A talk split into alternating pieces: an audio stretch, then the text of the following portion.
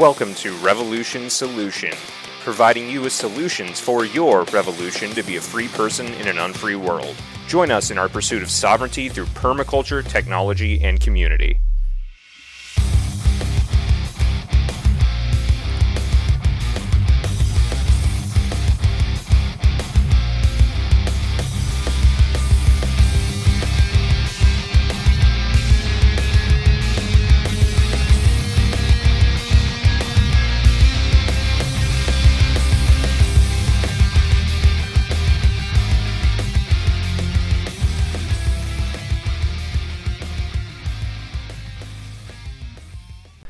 Welcome back to Revolution Solution. This is Jared the Permy Guy. We've got what I consider a pretty great interview this week. Uh, Dean, formerly of Dino Files, now doing the End Times Continue with Asarchist, came on to do a live stream with me talking about all sorts of things related to 3D printing, gun laws, uh, just gun stuff generally, printing guns, etc. Uh, it was a really good conversation. We ran over two hours, um, which you know, if you've listened to our full pack catalog, is not out of the ordinary for us, but it hasn't happened in a while. So I was quite happy with that. I'll leave the introduction brief here. Oh, I guess one last thing too. You may notice that my mic doesn't sound like dog shit recording the the non StreamYard audio this time. I finally figured out that Audacity was reading my internal PC mic instead of the one I had plugged in right in front of my face. Uh, so we've got a lot more clear audio now and should continue to have that going forward. So I apologize for all the past episodes. I didn't want to say anything about the audio quality or you know like try and do anything about it before because I had no idea what the heck was going on. Everything seemed right the way that I saw it, uh, but now it's fixed. Uh, and yeah, going forward should be nice and clear. Cool, cool. Bye. Welcome back to Revolution Solution. This is Jared the Permy Guy. Uh, today, I have Dino, formerly of Dino Files, of The End Times Continue. We're talking about 3D printing and guns and 3D printing guns. And I'm looking forward to it because I don't have anybody to talk to about this stuff normally. So it's going to be great. Uh, I believe it a few housekeeping items. Um, as always, I am streaming from the Food Forest Farms premium StreamYard account, uh, which Brian Norton so graciously allows me to use for exchange of me mentioning that it is his StreamYard account and giving a little signal boost to his stuff. So check out Food Forest Farms for all of your coffee and CBD and consulting and camping needs. Um, and then all my links, as always, can be found at lsd.ittybitty.tips. That's everything for limited supply designs and for Revolution Solution. That's all I got on housekeeping stuff. Dean, what have you been up to? Oh man, uh, I'm I'm doing uh, I'm at deep in bar prep right now, and I'm not I'm not studying as much as I should, but um, it's uh, it's just there's a lot. It's it's a lot to try and prep for that test. It's a very difficult test, and so um, I've also been uh, just kind of hanging out waiting on that to happen. It's one of those it's one of those things where it's like you know you have those in between periods in life right? Where it's like you're you have to wait on a thing to happen so that the next chunk of your life can start. Yep. It's that. Gross. It's, it's, just that. So it's kind of a holding pattern at the moment. Okay. That's fair. I i um, took the it's it's definitely i'm sure it's not to the same scale but i took the pe exam. Uh, I guess it would have been almost three years ago now. Mm-hmm. Uh, to for my professional engineering license. Um, I was originally scheduled to take it in May of 2020, and maybe it would have been April. Anyway, like four weeks out from the exam, they canceled everything. Uh, obviously, because it was 2020. Yeah. Um, so I got to study for it twice. But I did pass the first time, um, Good. which is like a fifty percent chance that that happens with most people. Um, so I did not have to study for it again. I've got a good friend that just took it for the fourth time, um, and I I don't know that I would still be above ground if if I was in that situation. Oh yeah, no. It uh, the there's a it's kind of there's kind of a similar thing with the bar where it's where it's not uncommon if people have to take it you know two or even three times, but but the the problem is by by the time you get that far into it, you're so deep as far as the money goes, you kind of don't have another chance.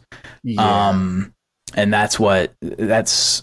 It's not like it's not doable. It's just one of those things where sometimes people take more more chances at it, and sometimes you get a bad test. Like there's a, um, I don't know what I'm allowed to say. There was there there was a test. The last BART exam had stuff on it that people did not study, um, because they were told by their bar study programs not to study it because it never Oh, gets man. tested. oh no. and it was all over the last one. So sometimes people just get a bad test. Um, yeah. Yeah. yeah. So it, but it's one of those things where, you know, if you can if you can hack it, it's it's it's worth it. You have to basically, but by the time you're ready to take the bar, you're so deep as far as the money goes that that you kind of have to pass it. Right. Just to get back into the black. Right. Exactly. Jeez. Or to have the opportunity to do so. yeah, Like, yeah, yeah, yeah. Not even a yeah. guarantee. Man. Yeah, it's just one of those one of those weird uh yeah, like you said, an in between time because it's like Mhm. Everybody around you is just looking forward to passing, and it's like this is a big achievement, and then everybody that will be around you once you pass will just be like, yeah, everybody had to do that. Oh, it ceases to matter. It's one of those things that it's so crazy to me. It's like um it's like okay, do you remember when um Ketanji uh Ketanji Brown Jackson, I think that's her name. Oof, I can't remember. Uh was in in front of the Senate for her confirmation to the Supreme Court. And Ted Cruz asked her what her LSAT score was.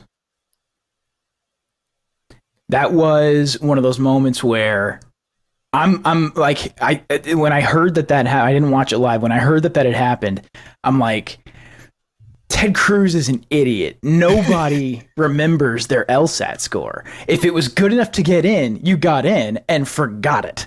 Like Right. and and it's kind of similar where where kind of the bar and stuff like that's concerned. It's like you're once you actually pa- all that matters is passing it, and once you actually pass it in the world you're in now, everyone pass it. Doesn't matter. That's not special. yep, yep, yep. Yeah. That, that's the way the PE is as well. If you pass, they don't give you like any information that just that you passed.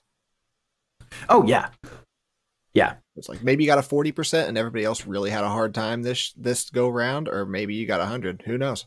Nobody. Yeah. It's so Yep. weird.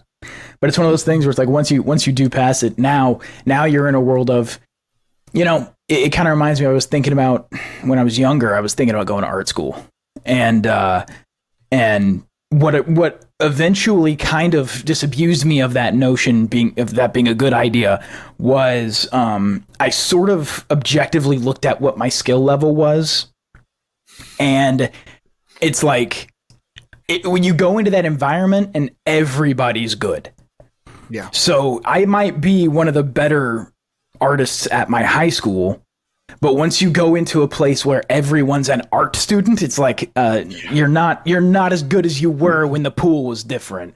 And Right. so it, it's kind of like that when it's when you when when you like pass the bar and stuff, and now you're hanging out with attorneys, and it's like yeah, they all did too. Nobody Yeah. cares. Nobody thinks it's Nope. nobody thinks it's important at all. Exactly. Yeah. nobody cares. Nobody could do it again today. It's yeah, just one of right. those- Exactly. That's the Yeah. thing. You just got to bend over and take it for a day, hopefully just once, and then you're through to the other side. It's Yeah. so weird. hmm It's expensive to take it in February, though. It's expensive to take it ever. Um, but to take it in February, they only have one place where they are doing it in Texas. So I have to get a hotel in Austin, Oh, jeez. uh, in downtown Austin. Lovely. so I'm not too far from the actual uh, the the center where it's being given. Um, Wow. so that costs money. Yeah, dude. It's like Yeah. ev- every time I turn around, I'm paying a new bill to take this goddamn thing. Fuck. Yeah. But Man. Yeah. I hope you pass it this time around and don't have to fuck with it again. it would be that would that's ideal. Yeah. Oh yeah. oh yeah. Good luck, man. Um. Yeah, that is that is a lot to be up to. Um, wanted to make sure to throw a disclaimer here on the front end. Uh, neither of us sell guns or gun parts or plastic of any shape. This podcast is information and cannot be mistaken as legal advice, legal advice, or anything close to such. No, no, no. Not- no legal advice. No, no offers for for services or goods. Nothing. Yeah. Yeah. From from what I've seen, it is it is not at all unclear that you cannot put for sale any any parts for anything that could be construed to be a gun. That doesn't Well- mean that you can't get away with selling them person to person. That's at your own risk. But for God's sake, do not say it publicly. No, no, never, never, um, never sell a gun part that you made unless you are in the business of selling guns and you have all that licensure and everything out of the way because that's that's where people get in trouble. Um, the the even if because here's the thing about it, right? Like there's there the legal distinctions, especially where 3D printing is concerned, the legal distinctions get very strange because you you have a ultimately i i i personal um personal sale of firearms is okay. Like it, it's it's fine. Like you can I could sell one of my guns to somebody tomorrow. But the Right. problem anybody is that you don't have reason to believe is a felon, basically. Right. Yeah. Yeah. Um, but the problem is if I made that gun and then sold it, now I'm a manufacturer. And and and now I have to do all this other stuff, right? So um there's no I don't see the distinction as being particularly clear between like if I were just to print out a Glock and then not want it anymore and sell it to somebody. Um it's it's not clear to me that that would not be very very illegal. And in fact i think it would be it would be very very illegal even if it's the one time i ever did it right? Like i'm not a gun manufacturer. I have a gun. I don't want it anymore. I was going to sell it like i would any other gun i don't want anymore. Um but you you cannot do that. That's people you you will yeah it- that's if you're gonna you're sacrificing your dog if you do that Yeah, yeah, good grief. That's so crazy. Cuz it oh man.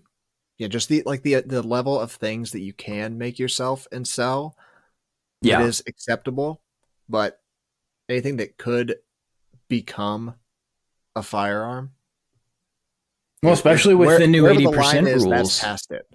Right. Yeah. Well, especially with the new 80% rules and stuff, like if you were to print out, let's say, like an unfinished Glock frame that someone else could finish and try and sell that, with the new 80% rules, I think that's illegal too. Um, Really? Yeah. What, yeah. what's the what's the new rule? well, it's not. It's not new now. It was new. Uh, I think probably a year and a half. ago. It's when they went after Polymer 80. Okay. Um, Yeah, you remember they when they raided. Polymer 80? Mm-mm. Yeah, they raided Polymer, Pol- uh, Polymer 80 a while back, and and part of some of the new rules had to do with 80% and unfinished firearms and stuff. So 80%, as far as I know, which is not this is not a rule that I looked at deeply because I have no connection to 80% firearms whatsoever. I don't buy them. I've never bought an 80% lower. I have no idea. So I didn't look closely at it. But um, as I understand it, what qualifies as like a like a legal unfinished firearm that's not legally a firearm is not what it was prior to like a year and a half ago. Okay. Uh, and I think it's either that uh, or it still is, but you can't sell it with certain things. Like for example, Polymer 80 got in trouble because they were selling, um, uh, like a like a Glock in a box, basically. They Yeah, were the selling everything with it. everything the jigs the slide finish slide oh, jeez. barrel all of it just in a box and all you had to do was drill the frame and build it I mean, anybody that that knows the tendencies of the ATF knew that that was was spurious, had spurious chances of lasting to begin with. But it, it's incredible they got away with it for so long. oh yeah well uh, did you see what palmer state uh palmer uh what um what palmetto state armory was selling the other day Yeah, I did. Yeah, I saw that one on Twitter earlier today. Is the funniest. Was 11.5 inch AR-15. Uh, it was the the 11.5 inch barrel on an AR-15 upper, which you could buy in a in like a bundle with an AR-15 lower with a pistol brace on it. and they're just they were selling those two things together for 400 bucks. Yeah, yeah, like the with with a disclaimer that it could go at the United States and blah blah blah blah. Yeah, yeah, yeah. Well, it was saying uh, these these items are subject to NFA regulation or whatever, but you're buying them separately. So like there's there's nothing stopping you outside of the fact that you're committing a felony or will be commi- committing a felony in 100 and I think 19 days now, 100 Yeah, if you if you ever something like that? combine those two things, if you ever put them together, right, exactly. yeah. Um, which they have no reason to believe you'll ever do.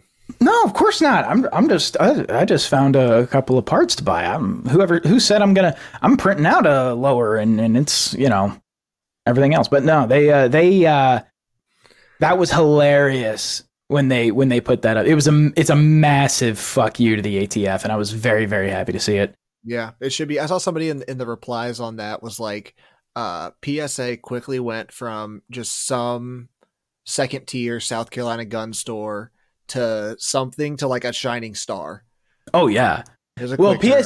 PSA like a lot of people I've I've liked PSA for a long time and I know every time they launch a gun their first gens have problems like I know that um and that's going to be with just about anybody but um the I've loved PSA because of what they kind of stand for. Their their whole thing has kind of been we're going to make everything in common use cuz we're going to sell shit so cheap and and it's going to be like they're they're it's kind of their goal as, as i understand it is that they're going to sell ar-15s they're going to sell ak's they're going to sell shit and they're going to sell it cheap and they're going to make sure that that stuff qualifies as in common use Okay, um nice.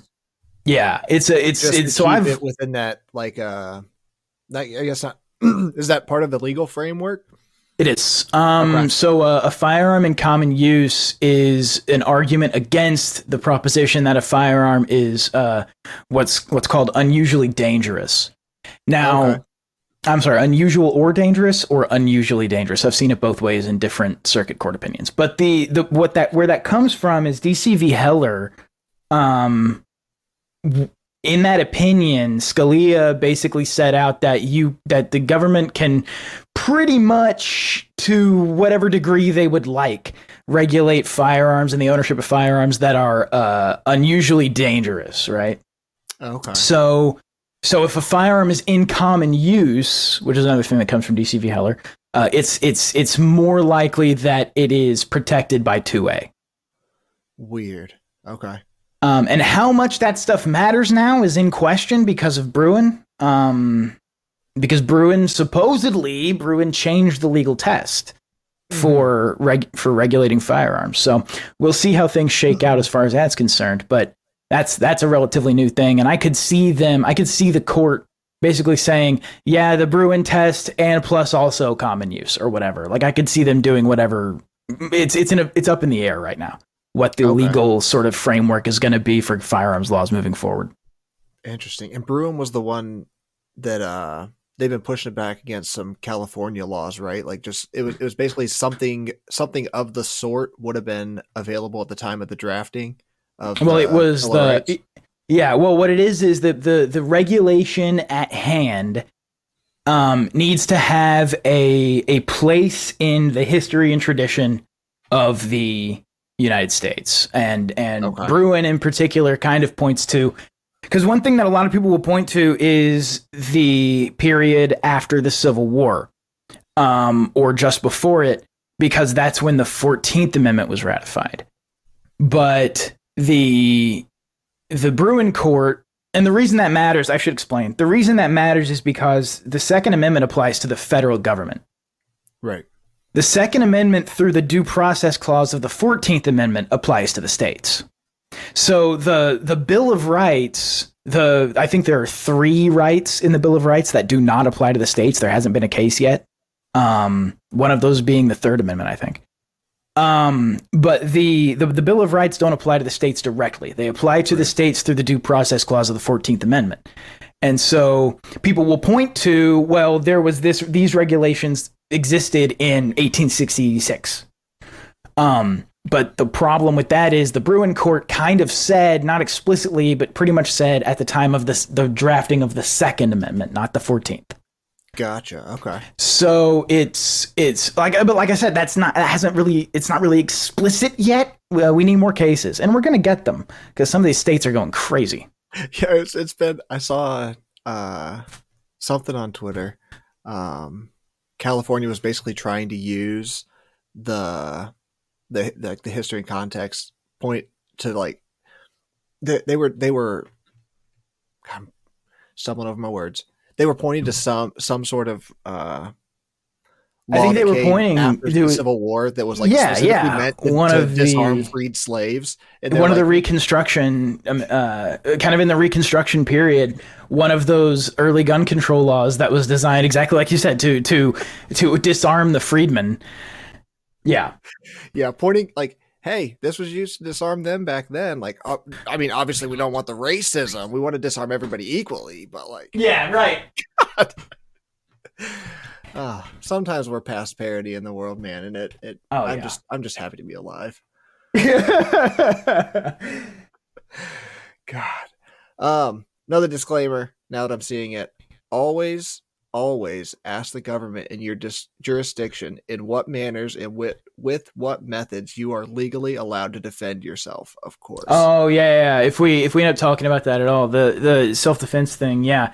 Um, and there are a lot of general principles as to self defense that will apply in in a lot of places, but the problem is you have one of the biggest distinctions. As an example, and to your point, um, you might have a distinction between, and I'm sure you know about this, but but uh, some people may not.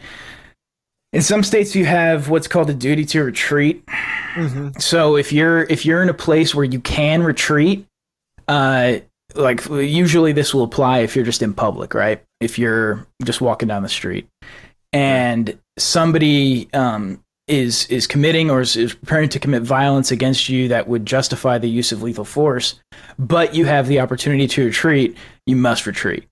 Yeah. Turn your back on Um, a loaded gun. Yeah, basically. Um, I don't know that that that might if you can make that argument, you might be able to say I didn't have the opportunity to retreat because I would have died if I turned around. Right. If I walked away, I they would have killed so. me. Yeah, Yeah. you might be able to make that argument, but again, that's going to depend on your jurisdiction as well. So yes, to And your the point, judge that you get too. yeah, to some extent, yeah. So to your point, yeah, check your check your local laws for for what you're allowed to do as far as the use of force, um, and don't listen to Andrew Branca. Um, Correct. Yeah. Fuck that guy. yeah, he. I loved him for a long time. I don't know if you listened to the most recent TETC. Yeah. That's Dude, I I- even know his name. Yeah, I liked him for a long time, but he, but he, um, he has proven over the last few days to me that I cannot trust his expertise as a use of force expert because he allows the who is he allows the individual that is using the force to color his perspective on whether the force is justified. Oh, So if the person using the force is a cop, he will rather than objectively observing the use of force that's occurring and and trying to objectively determine whether it's justified, he'll just say it's justified based on whether or not he likes the person that's using force. so get on I- yeah, yeah. yeah. I so I don't uh, I wouldn't listen to him as exactly. I wouldn't listen to him as far as uh, as his opinions on use of force, which is sad because I absolutely would have suggested him um, not just a, a couple of months ago, but no. He is Has he, he as far as I'm concerned. Recently. No, no, no. It was it was actually recently that I that I sort of recognized just how politically brain rotted he is Gotcha. Gotcha. Okay. um, because he because he was right uh, on the his his his his perspective on the facts and the law of the Kyle Rittenhouse case was great, and the same is true of the Kim Potter case. I've I've, I've I said on TETC, but I'll, I'll say it here too. I'm on record as having said I don't think Kim Potter uh, deserved uh, to be convicted. Um, Kim Potter was the first the the taser taser taser cop who shot the guy. Um, when she was convicted, I, I said, I, I don't think she actually broke the law here. I don't think she had the requisite intent for the conviction that she ended up getting. Um, and so I thought, and so his take on that sort of lined up with that too. So I thought, I thought his takes on that were good as well. But now he's proven over the last couple of days to be uh, totally useless as a uh, as an authority, as far as I'm concerned. Lovely. Lovely. Gross. so yeah, Um, but yeah, check your local laws. Check your local. laws. Yeah. Somewhat uh related note. I heard recently. It's may have been from BR on his podcast that uh, Indiana, which I am looking to move to in the very near future, just extended their castle doctrine to include uh, law enforcement that's uh, unlawfully on your property. Well, like explicitly made it so. Yeah, there was a. Well, here's the thing: they passed that law about ten years ago, but it only hit the news a little bit ago. Oh no, shit. And I don't know why. I'm wondering if maybe there was something that delayed it going in force or something like that. But it just hit the news a little bit ago. But they, the the legislature at least had passed that law about a decade ago.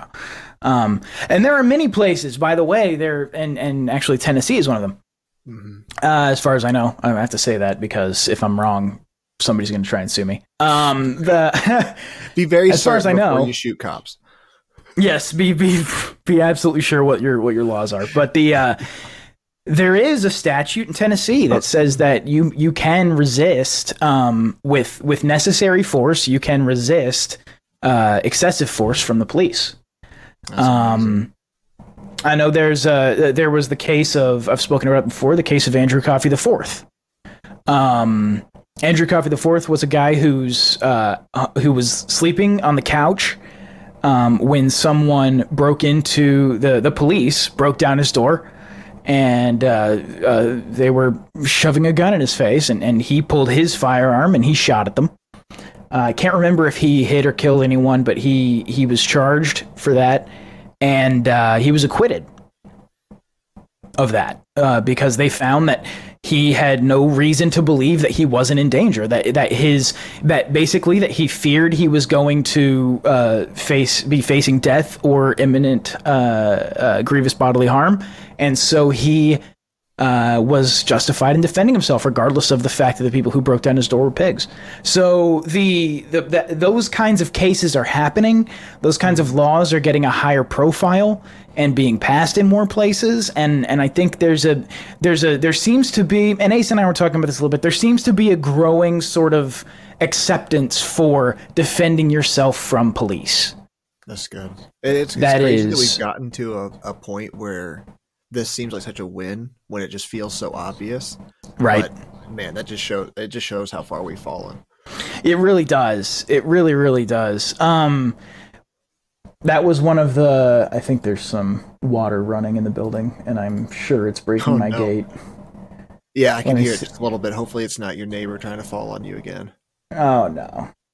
Here, let me just raise my gate a little bit, and I'll be able to Okay. Um. Yeah. So the. uh All good. Yeah. Um. What was I saying? No, I've forgotten. Um. Uh, just the the laws being more high profile and passing more, allowing yeah, yeah, yeah, yeah. That's, unlawful force. Yeah, there just seems to be more acceptance for that idea nowadays, um, yeah. which is a good thing, I think. Uh, but you're right; it does seem like it should just be obvious, right? Yeah, yeah, for sure. But in any case, uh, but again, yeah, check your local laws. And also, the, the, part of the thing about a legal defense like that is you have to survive the encounter to use it. So that's for sure. You know, it's it's there's a there's a there's a difference between the practical reality of defending yourself from the police and the ethical reality of it, right? And the legal reality of it. Those are all those are three different things. And in in most practical terms, um, if you choose to do that, you're probably going to be killed. You're probably going to be murdered. Um, so it's you got to think long and hard about sort of where you stand on what you're going to do. Um, For sure. You're and like, most, and, almost always going to be outnumbered and likely outgunned. Plus the justification of the the entire state apparatus at their yes. best, not yours. And like Ace said, it's it, nobody knows what they're going to do in that kind of situation, but sure. but it it would serve uh, it would serve everybody to kind of think about it now before you're in it. yeah. And just kind of think about what what would be your your your the course of action that you would take. Mine personally is uh mine mine personally is I would rather not get in a shootout with police, but if I don't know they're police, what am I going to do? Right. Like that that was the Andrew Coffee situation. That was the thing with. I mean, there have been multiple home invasions in. Um, look, I live in Houston. There have been multiple home invasions in Houston with people who pretended to be cops. Yeah. Um, in order to break into homes and stuff like that. I'm sorry, I, I got off on that, but yeah. no worries, no worries. Um, I guess to pivot to pivot into printing. Um, what got you into it, and like I guess how, about how long ago did you start messing with a printer? I started 3D printing. Um, God, uh, would have been three years ago at this point, maybe a little longer. I can't remember. It was it was close to when I started law school. Um, so maybe just a little over three years. But the uh, the I got into it for printing guns. Yeah. Um, I got into it because I I had seen um what Ivan was doing, and mm-hmm. um, this was not long after the the Mark One of the FGC nine came out. Nice. And and that was like it was when the FGC 9 came out that I was like, "Oh, this is real." Yeah. and that's that's kind of what convinced me to get one. And I'm not sure of the timeline, but it would have been about a, three, just maybe over three years that I that I bought a 3D printer and started printing.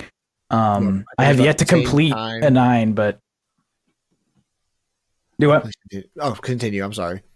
No, no, that was it. That was it. Um, that's all I had. it, it, was the about the same time frame and motivation and inspiration for me as well. So that, that they definitely were on their shit with uh, getting the the message spread far and wide. Oh yeah, uh, once they had that finalized. Well, especially once the FGC nine came out, it's like that. That to me, that was kind of all the proof I needed was when I saw the FGC nine functional um, and and built of zero firearms parts, right? Mm-hmm. Like there are there are moder- there are uh, modifications of that design that that they'll like take a Glock uh, barrel, so you don't have to ECM your own barrel and stuff. But the, yeah. the fact you that you the, can the, the AR uh, like spring kit and stuff. The fu- yeah, uh, the trigger, the fire control group. There you go. There's the word yeah. I couldn't come up with. Yep, and that's like less than five dollars. Oh yeah, it's cheap, super cheap. But the hmm. uh, yeah, it was a that's what convinced me to do it was when I saw that functional. I was like, oh, okay, I gotta be, I gotta, I gotta do this. Like I gotta get into this. Yeah, this there's, is there's this no is something anymore. Right. And not only is there no barrier, but it's like, uh, who the fuck am I if I'm not doing this? Like if I'm not, if I'm not part of this, I'm stupid. Yeah, I'm just because it's LARPing. yeah, exactly, exactly. Yep, I had the same feeling. I still feel like I am. Because I haven't ah, no. shit. I've got all the plastic for the FGC. I've got, and I was I, they, they make it so feel so obvious that you'll find all these standard screws everywhere. I've looked at all the part stores in the area and I can't find one of them. no, it's my uh, hardware and stuff like that. I just buy that shit on Amazon, dude. You can find anything, anything cheap out of China on Amazon. Um, but yeah, that's the but the the um, I haven't completed an FGC nine, uh, mostly because I don't want to. Um, well, that's not true. It's not that I don't want to. It's that it's it's. And I don't want to do the work exactly, and I don't really have a workspace conducive to it. But I can build Glocks.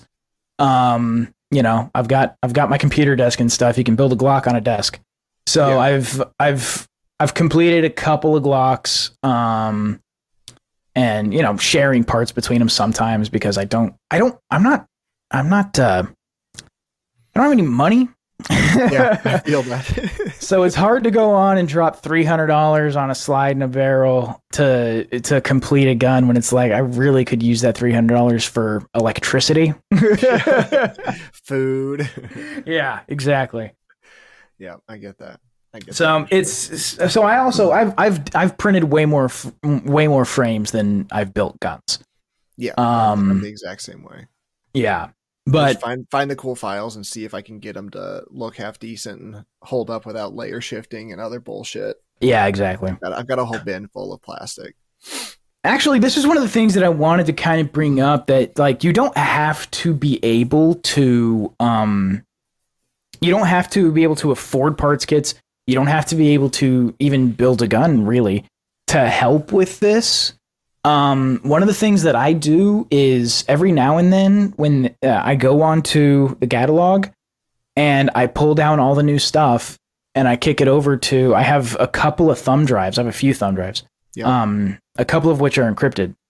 Yep. That I that I pull all the files to, and I have an archive of the Gatalog. I have a couple of archives of the Gatalog Yep. that you can like that.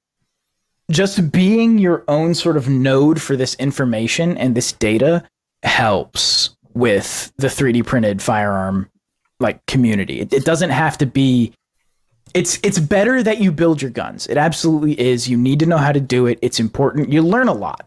Um sure. but if you can't afford it um eh, or or you you you maybe your fucking landlord doesn't want you building guns in the house, like whatever it is, whatever it is that's keeping you from doing it, that's okay. Work toward getting past that, but also you can be doing things now to help in the 3D printed firearm community. One of those things is running an archive, being your own archive for the information, getting it out there to people. Um, be careful distributing the information. Uh, again, check your local laws, but um, but having it, there's there's not going to be anything wrong with having it, and uh, uh, at least in the United States.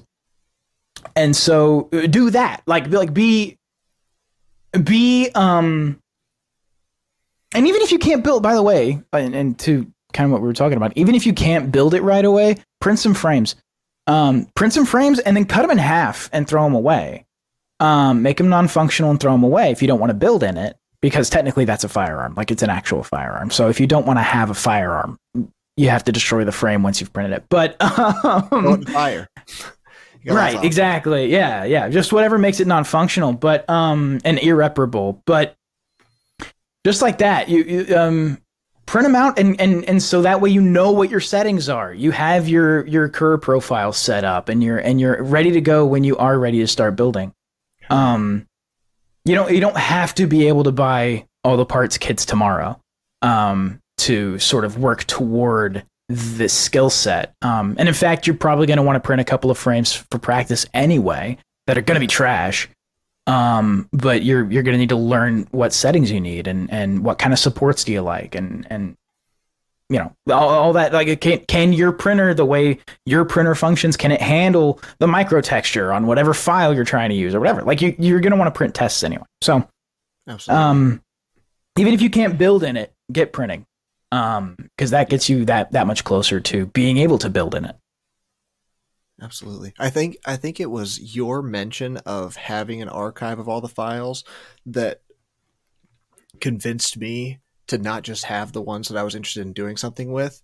I, it, it was shortly after I heard you mention it on a podcast. I don't remember when or which one that caused me to go in and down like download every single thing one by Mhm. one, and I've got multiple backups myself as well. Yep. Um, Yep. Download the entire Gatalog. Um, be I mean honestly, the most. Uh, I'm a big fan of distributed networks. I know you like them too. Um, but the most distributed network is a guy with a USB stick. That's as distributed as knowledge gets. So be the guy with the USB stick. Yep. the more Be of those, guy. the more impossible it is to make it go away. You cannot that that's part of making the signal unstoppable is making sure that those files are fucking everywhere and it, and you yeah. they, they cannot get rid of them Hell yeah. Yeah, Do you, I- do you I- know? I know a few years ago there was a lot of push from some fucking loser in New Jersey trying to make the files unavailable there. Do you know if uh, that? i think that was i think was that shapiro, Yeah, yeah I've got a I've got a Mac frame with this cute little face on it. yeah the joshy washy. Um yeah. Uh josh shapiro that fucking scumbag. Yeah. Yeah he uh he failed uh, miserably in his attempts. um I, i'm not sure about the legality of i know in in new jersey there are rules with printing. I think you might have to serialize your frames if you print in new jersey. Okay. um, I'm not sure about that. Again, check your local laws. Uh, I live in Texas. I don't have to mess with it. But, um, but yeah, I, I believe there are a couple of states. I think maybe California, New Jersey, but don't don't quote me on that. Um, where you have to serialize your frames if you're printing. Uh, it has to be some kind of identifying alphanumerical, whatever. Um, so yeah, you'll want to be careful about that. and I know that that was some fallout from Josh Shapiro and what he did. Um, but uh, you know, he got a face on a nine now, so you can you can pull down the Joshy Washy nine and print out a uh, print out a firearm with Joshy Washy's stupid face on it. I didn't realize that was the version that I had gotten until it started printing. I'm like, there's little hearts all over it. What the fuck is happening? It just keeps the best keeps version. going.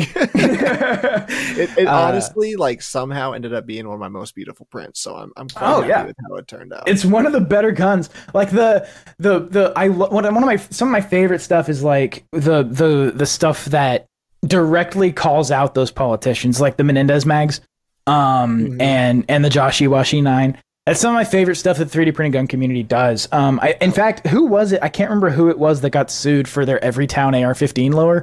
It was like a, it was a U-bar lower with Everytown's logo on it. oh man, I don't know who um, it was. and they caught a lawsuit a- for it. it. Was it? I don't. I can't remember if it was. I can't remember who did it. Fuck. I'm, I feel like such an asshole. Um, because I follow them on Twitter and have for a very long time, but now I can't remember. was who it it was. Hoffman? Um, shit. It might have been. It might have been Dianaxis. No, it wasn't Dianaxis. Fuck. I can't remember anymore. but um, but yeah, they they caught a lawsuit over it, and I don't remember. I do not know what happened with that lawsuit, but they they. Yeah, it was Yeah, I filed. know. I know I've seen uh maybe maybe they changed it to mom's demand anal, but it like a mom's demand action type file of some sort as well. mm-hmm. Yeah. Ah, the Biden's Bane for the the new AR. The Biden's Bane, yes, that's a, that's another one. That that Cute with the ice cream cone. oh yeah, dude, the Biden's Bane upper. Have you seen what? Um, I can't remember his now. I can't remember his name. I I suck at remembering. I suck at remembering names in real life, and I suck at remembering people's names on fucking Twitter. Um, shit, I feel like a dick. Uh, but I have it here somewhere. I can I can. God damn it. Uh, he's working on the lever action, uh, lever lever action AR-15. Um, Oh man. yeah, but that lever action AR-15 uses a Biden's Bane upper. Uh, so it's a it's a Biden's Bane upper. It, like you to build it, like you have to cut the bolt and and and use the bolt carrier, sort of like where the charging handle would connect to the bolt and stuff. You have to connect it to the the legs on the lever, and then you actuate the lever, and it actuates the bolt. But it's a Huh. simpler mechanism than like a regular AR-15. I can't remember who's building it. Change. I feel like a dummy. Um, but yeah, it's very, very, very cool. Um, it's very cool. And one of the things, one of the thing that I like about it is that it's very simple too. It's it's all sort of a manual kind of kind of gun, and it's it's an AR. It fires the the it it uses the Biden's Bane upper, Nice. Yeah. That's cool. fully printed, That's dope. printed upper and printed lower on it. And I think he actually prints the dust cover too. Yeah, Or not the a dust cover. I'm sorry, the uh, the the the handguard. handguard, yeah. There's a good there's a good variety of lowers available now. Um since the files have become available, everybody's kind of put their own flair on it. Um Oh yeah, the the U bar. There's a lot of variants of the U bar, and then there's also uh, Hoffman's uh, Mhm. AR lower. And then Hoffman just came out with the Orca, which is Yeah, that man, I I believe keep the beta just ended on the Orca. yeah, I keep seeing it on Instagram. The Orca is an AR-15 that Hoffman um, put together. That that is uh, printed stock, printed upper, printed lower, and printed handguard, and it is. It, it, he designed it. It looks. It's beautiful. It's beautiful. It It's got a. It's got a pick rail up top, but it it's like all the lines flow together in this like gorgeous way. It looks so comfortable to shoot. yeah, they've done they've done really good with all of the marketing photos for it too. It just yeah, it, it looks unbelievable. Yeah, it's it's gorgeous. It is a gorgeous firearm. Um, And that It stock looks- on the AR is one of the few things I haven't seen before, at least related to an AR. They've got it for the the Plastikov, the printed stock, but I think that Yeah. was a new addition, as far as I'm aware, for uh, AR. well, most people don't need to because you can just. I mean, you can buy stocks for a dime a dozen. Right. You know, like Magpul stocks are cheap if you just need a stock. Um, Fair. So they didn't need to, but Hoffman needed to because it needed to look good with the rest of his files, and it's beautiful. and I believe you need.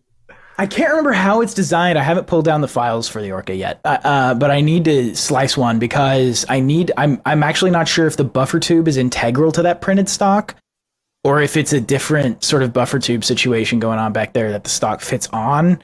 Um, Okay. I, I'm really curious about the construction of that. I need to pull down those files and slice them and, and, and look at what's going on inside there because it is it is such a cool design. hmm Yeah. Yeah. Definitely see more what's going on with it. For sure. But we that's a, talked- but that's an AR-15. That's they can't. I, I mean that that the Orca especially. I mean, look, the U-bar and the Biden's Bane upper, like that's the end of trying to control the AR-15 Yeah. as a platform. It's Yep. you can't kill it now. Yep. Um, the Orca is like, and also it's super pretty. so like, not only can you not kill the AR-15, but this variant looks better than anyone else's AR. Yep. And I love that about like the folks in this community. Like there, there's a good number of people that will just work on different textures, doing doing cute, silly things with Oh, yeah. stuff that other people have made, or like um like Are We Cool Yet? Aussie comes to mind. Mm-hmm. Um just making all sorts of fun shaped shit. The the foregrip has got almost like a tail to it. Looks kind of Yeah. like like it came out of a Nightmare Before Christmas or something. well, I there's just- the I love that people are still having fun. one of my favorite dudes is Chairman Juan. Oh, like yeah. like uh when the when the FMDA when when Freeman Don't Ask released the the the Glock and stuff, uh Chairman Juan pulled him down and made him feel really really good. Uh, those stippling patterns and the ergos that he does are so fucking good. Those are the best feeling Glocks you can get. Is a Chairman Juan uh Freeman Don't Ask Glock lower. Like that is the that is the most comfortable Glock you can hold. You- you Um, factory Glocks don't feel so good. Yeah, and you can just print it. Yeah, yeah, a few dollars It'll worth of take you- filament. Yeah, couple dollars and maybe twenty four hours, and it's yours. Exactly. It's an Just don't buy from. Just don't buy slides from Rock Slides. If you put a Rock Slide on it, it's not going to function. Um, I had that problem. I don't. I don't trust Rock Slides. Alright, fuck them. Yeah, I bought. Um, actually, when I printed a, a Glock 19, I have. I, I haven't completed it yet. I need a couple more parts for it. Um, but I have a Glock 19 that I printed. Um, it's one of the Chairman Juan. It's the big coral pattern that he has on the Freeman Don't Ask Glock 19 version two. Um, and it is so nice, so nice to hold. And I bought a PSA dagger slide with with uh and it's sight ready. It's got doctor cuts on the top. So it is when i get that gun built it's gonna be one of my favorite guns. I, it's not finished yet. I still need a trigger for it and i think a couple of uh, odds and ends but it is very very cool. Hell yeah. and the psa dagger slides will fit those just fine. The, the psa dagger is basically a gen 3 glock 19 and so is the freeman don't ask uh, uh glock 19 it's also basically a gen 3 glock 19 Okay. So it all, so it all, so you can get the PSA dagger slide for relatively cheap, and just throw it on there. You're good to go. Sweet. As long as your print's right.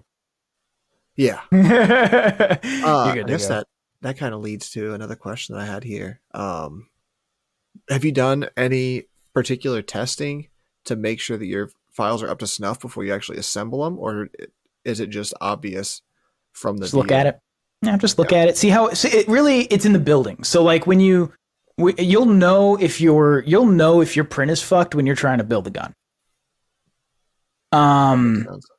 Yeah. So when you're when you're trying to build it, you'll know if there's a problem. Um like for for example, if things just aren't fitting right. Now the pin I've always had trouble personally, I've always had trouble with the pinholes, always. Um Okay. and I I have tried so many different settings and never been able to figure it out. So I've always had to drill out my pinholes. Um and like more aggressively than you're supposed to have to. But I've always had to.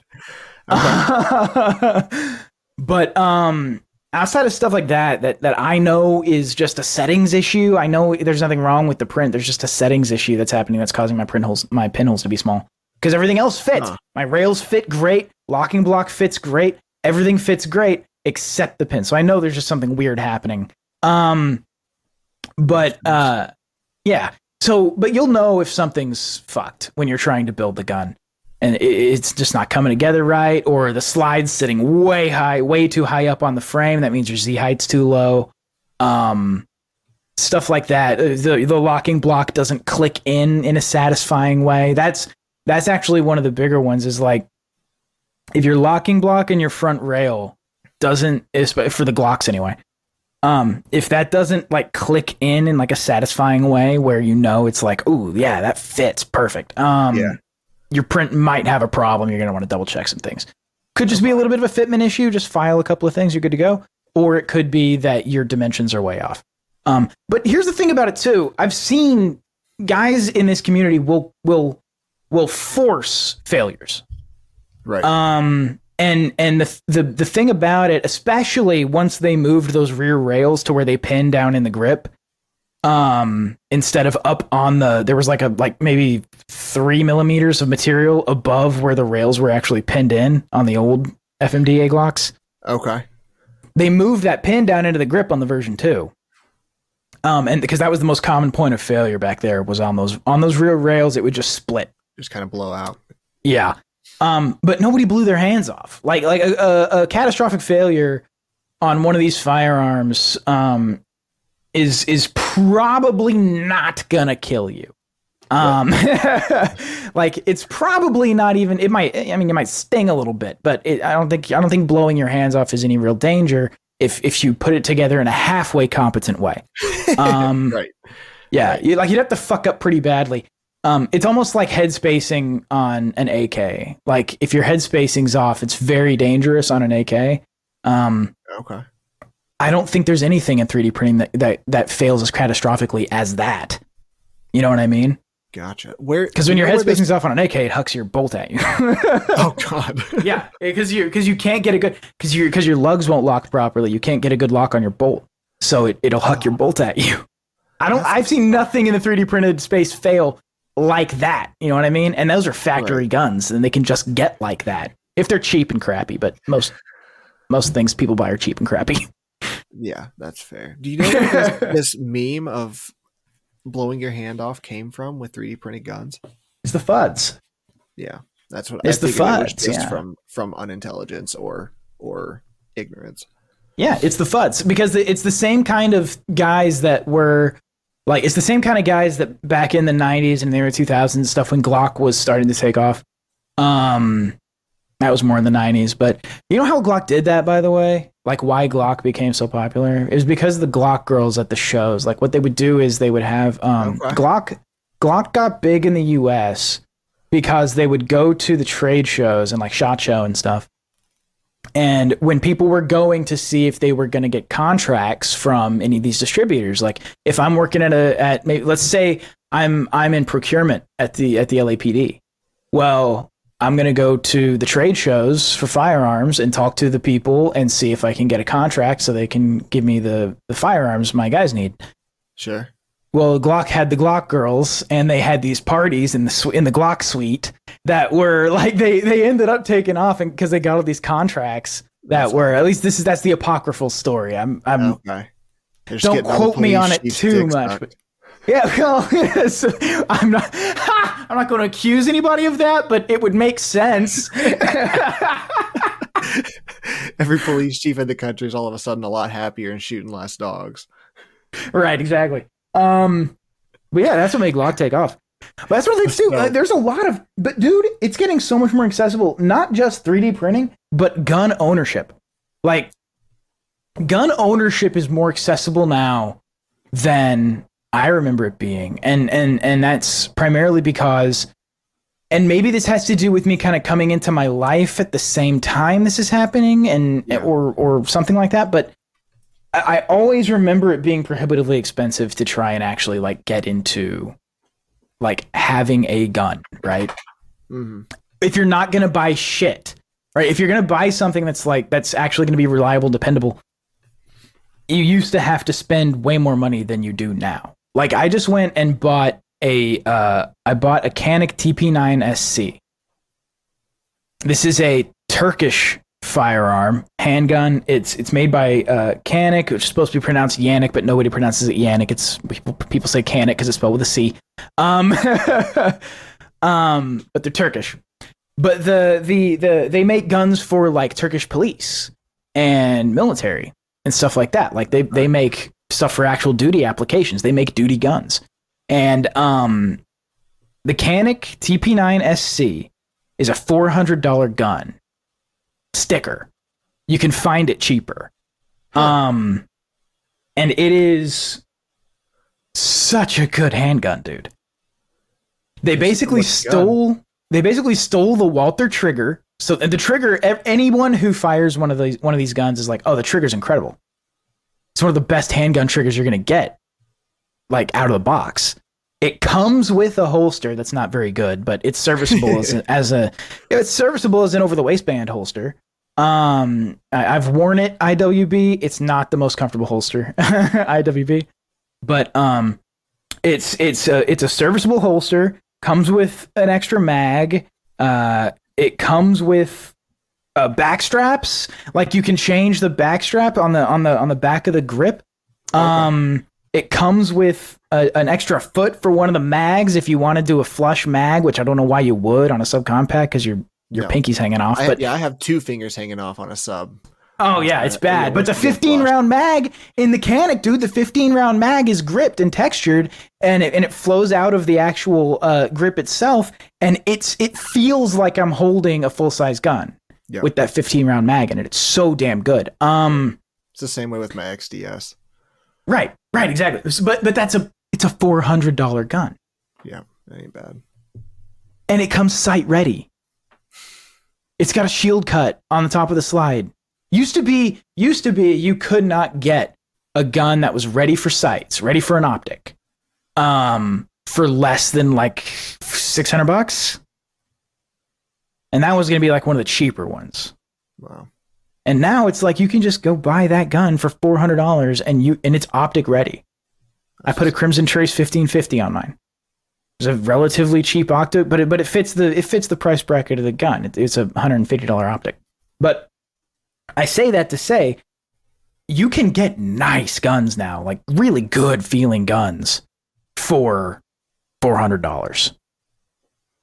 Yeah. And part of that, I think, comes down to to like organize like people like Palmetto State Armory, who are who want to make good stuff cheap, and just like that, every one of their Gen ones has problems. I know they had the firing pin issue on the dagger. I know, but being able to sell those guns at that price. I think is probably worth having some Gen 1 issues. And it sucks for people who got it. But as I understand it, Palmetto State Armory is great at replacing stuff when it fails. Okay. Um, yeah. They, they're, as I understand it, they're, they're, wonderful. there there was a firing pin issue on the dagger where the firing pin would shear off and, and you would lose, Oh, um, or the striker rather, the striker would shear off and you would, you would basically lose your striker. Um, as I understand it, that's been fixed. I'm not sure. I haven't double checked it, uh, recently, but as I understand that's been fixed and they were, they were replacing people's strikers just like, ah, we'll, we'll just fix it. nice. Who cares? So that, that but uh, just like that, it's so so so cheap to get a gun now. Yeah. Um, at least compared to how it was when I was younger. Yeah.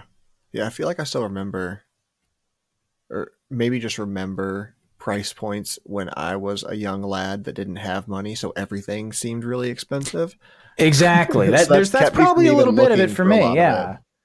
That's probably a little bit of it for me too. Um, because there's always been guns you could buy for 400 bucks, but I don't think there's ever been a gun that you could buy for 400 bucks that's as nice as some of the some of the compacts and subcompacts that you have now on the market Yeah. for 400 bucks. Yeah, I imagine not. Clearly, I'm looking it's- at the it- wrong places when I go to PSA because I just end up seeing all the fucking Gucci Glocks that are like purple metallic, and it's like six hundred dollars for a slide. And I'm like, man, I'm just trying to finish a print here. I right. six hundred bucks on the slide. Uh, do you follow Mr. Guns and Gear? huh? on Twitter, he will post when there's a good deal on stuff, and then um, Sick. but on Palmetto State Armory on on PSA, if you just go to their daily deals, there's always something good that's a relatively good deal. Okay. But the just like that, their dagger slides and stuff, they they put those on sale with relative frequency. So you could you could finish out a Glock 19 if you got your if you have your your uh, frame internals, you could finish a Glock 19 on Palmetto State Armory for like 250 bucks on a good sale on a dagger slide. Oh, okay. That ain't bad at all. I was already following him. I didn't realize that. Go me. Yeah, he posts. He posts because he posted a deal on on my exact gun, but with a different finish. It's a beautiful, beautiful finish on Palmetto State Armory. It's gorgeous. He posted a Canik TP9SC with a Damascus finish. It's a black gun with like a blue Damascus pattern on it. It is gorgeous. Absolutely gorgeous. And it was right after I got mine, or a few days after I got mine. And I was so upset. Because I was like, this is Uh, 50 the way it bucks cheaper than what I paid for mine. and it is so beautiful. Uh, speaking of related topic, six hours ago, PSA has the complete Dagger G19 compatible slide assembly with Doctor Pattern Optics cut, Cerakote finish, Ameriglo lower, one third co-witness sights, and threaded barrel for two hundred dollars currently here. yeah. Yeah. That, okay, so you get that. That's 200 bucks, right? A couple bucks worth of filament to print out uh, one of the one of the Glock 19 frames. Um, you're gonna spend probably what does Aves sell rails for that for? 40 bucks, something like that, maybe a little less than that. Um, actually, I'm not sure. Let's look at Aves rails real quick. Uh, and this is if you're printing in PLA, because that's the other thing is that I need to do is I need to start printing in nylon, but it's gonna be such a pain in the ass to get prepped for that. Ooh. Okay, what's the what's the difference there? What's the benefit of going nylon? Uh, you it well, I would not. Uh, I'll put it this way: I people do, and it's fine. So don't take this as judgment. Anybody listening who does this, I would not EDC a PLA plus gun, and part of the reason for that is because it does not have. So the the the glass transition point of PLA plus is lower than I'm really comfortable with if I'm ever in a position where I have to leave my gun in the car. Okay. Um, it gets it, it, it gets so hot in the car in Texas. You can easily have it 120 degrees in a car, Mhm. uh, 115 Yeah, sure. degrees, something like that, in in the in the heat of summer. And so, uh, it's it's tough for me. It's I'm not sure if it's a problem. I get a little paranoid, right? With firearms. Um, so for me, I would not EDC PLA plus. Um, I would EDC nylon, the glass filled nylon, Zytel, stuff like that. Um, Mhm. I would EDC that. the the The melting point of that, or the the glass transition temperature of that is so high, and it is so durable. Um, uh, honestly, I think uh, uh, it's it is possible that a nylon printed Glock frame is probably. mm, I'm going to step out on a limb and I'm going to say it's probably as durable, if not more durable, than a poly Glock frame from Glock. okay. Um, Okay. so it's it's it's one of those things where it's like I I, I would EDC a gun that's printed in nylon. Gotcha. Do you know the difference, like price per spool for Zytel over PLA Plus? Zytel's much more expensive. I was. The, Yeah. I guess the question was how much more. Um. So what, do you pay for a spool PLA Plus nowadays? Twenty 30 bucks. Yeah, 20, 30 bucks? Yeah. Um so uh it's it's t- double the price basically if not a little more. A little more than that even. I think you could probably spend on a on a big spool you could probably spend up to for glass filled nylon you could probably spend 80 bucks thereabouts. Maybe a little higher maybe a little lower. Um but just like that the the that's I would EDC nylon. I would not EDC PLA plus. I'm not saying anyone else. Everyone like make your own decision. Yeah, There's plenty of there's plenty of information out there for people to look at. Um, Sure. and hell, my information might be old. I, I, th- this, these are things that I read in readmes years and years and years ago. I know some people have been treating their PLA frames with, uh, some people have been, uh, shit, I forget what you call it. God damn it. But it, when you, um, they've been heating the frames, like you can put it in an oven or in a, uh, like a sous vide kind of, Okay. kind of setup Sure. um, and sort of condition it, and it and it makes it more durable. I I uh, and and it makes it more. And there are guys that will EDC those with no problem. okay. Um, but like what you have to do is you have to pack it with flour salt. Uh, because it will stop it from warping and it will stop the dimensions from changing. And then you have to bake it at a certain temperature for a certain amount of time. And and it uh, i forget what the term is for doing this to a to plastic. I i I, I'm, apologize. But um it makes it more durable. It makes it more heat resistant. Um because the the layers adhere together better. That's your durability. And then um i'm not sure why it becomes more heat resistant to me it's the same material i don't know why it would be but apparently it Yeah, there must be a chemical change once you Could have be. that prolonged heat. Could be, but uh, but that's what people do. Um, and and people will EDC those no problem. Just a heat treated PLA frame, PLA plus frame. Yeah, I was completely unaware of that. That's cool. Yeah. Yeah, I've seen I've seen guys uh, who who EDC that and and they've got no issues whatsoever. I'm I'm still a little skittish on it. Um, but Yeah, keep it. you know who the fuck am I, car. right? Yeah, right. right. But I also try to stay out of that kind of situation too, where I'm leaving a gun where it's where it's uh, where I, where it's unattended. Yeah. Like outside of my house, overall. yeah, I don't like leaving my guns unattended, especially in in my car in Houston, Texas, a car that's already been broken into like two or three times. Yeah. Yeah. Just just the factors for not leaving it just continue to compound as the story goes. Yeah, it's bad. Which is like, okay, so the for so the uh, the DD nineteen point two rails are thirty five fifty on Aves rails. So that plus your two hundred dollar uh, slide locking block on Aves um, is also thirty five bucks. So uh, you're looking at once you get all your pins, you just buy a Glock pin set on Amazon. Once you get all that together, and your trigger is going to be your next big purchase, so probably fifty bucks on that if you want it to feel any kind of good. Uh, sixty, maybe even more expensive than that. Um, but yeah, you can build a Glock with that dagger slide for uh, what are we approaching now? Four hundred bucks.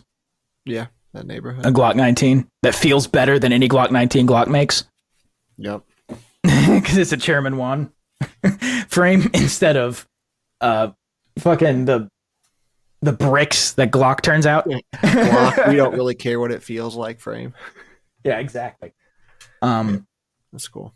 the level of accessibility that 3D printing's done, but but also the level of accessibility just like the that good guns for cheap has done for 3D for uh, gun ownership is something that I celebrate in a in a real way, and um, I'm I'm very very happy about it because I, I it could be prohibitively expensive and it's not.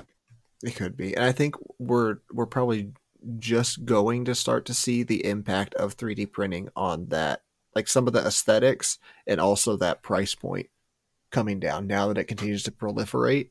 I think we Oh, might yeah. have to we might see bigger manufacturers finally acknowledge that it exists and get serious about figuring out where they can cut costs and also deliver a better feeling, better looking product.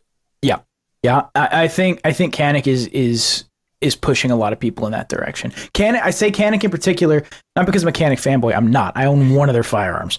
Um, but looking at like the looking at the stuff that they turn out at the price point at the price points that they turn out, um, they they and and also I mean look the the MMP uh 2.0 right. This is a that's very similar to it's a it's a subcompact gun um designed to be EDC. Uh, I believe it's also optic ready, and I think it's 450 bucks sticker. Um, like that the the weird the the subcompact like everyday carry gun space is getting so full of good shit for cheap that it's like it's kind of ridiculous. I think we live in the best time for if you want to carry. If you actually want to carry a gun, uh, this is the best time that it, there's ever been to actually yeah. carry a gun because they're making subcompacts and micro compacts that are super super affordable. That's awesome. That's awesome. Definitely. Uh, yeah. Look at your rules there. Oh, I guess I'll go into digression here for a short while. Um, I, I guess it's been almost two months ago, had the displeasure of serving on a grand jury here in South Carolina, and oh. I was surprised to learn that a grand jury is not like a high profile case. A grand jury is who the cops come and present a case to to determine whether or not it has merit to even go to court.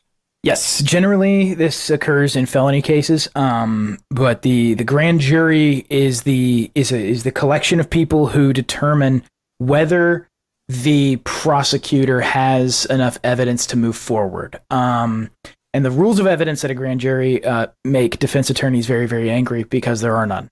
Um, things that would not be inadmissible at trial are admissible in a grand jury, and things that defenses and exculpatory evidence that would be admissible at trial, and that the prosecution would be, at least in the state of Texas, the prosecution would be um, compelled to turn over evidence like that uh, because the Michael Morton Act, uh, one of the best laws ever written.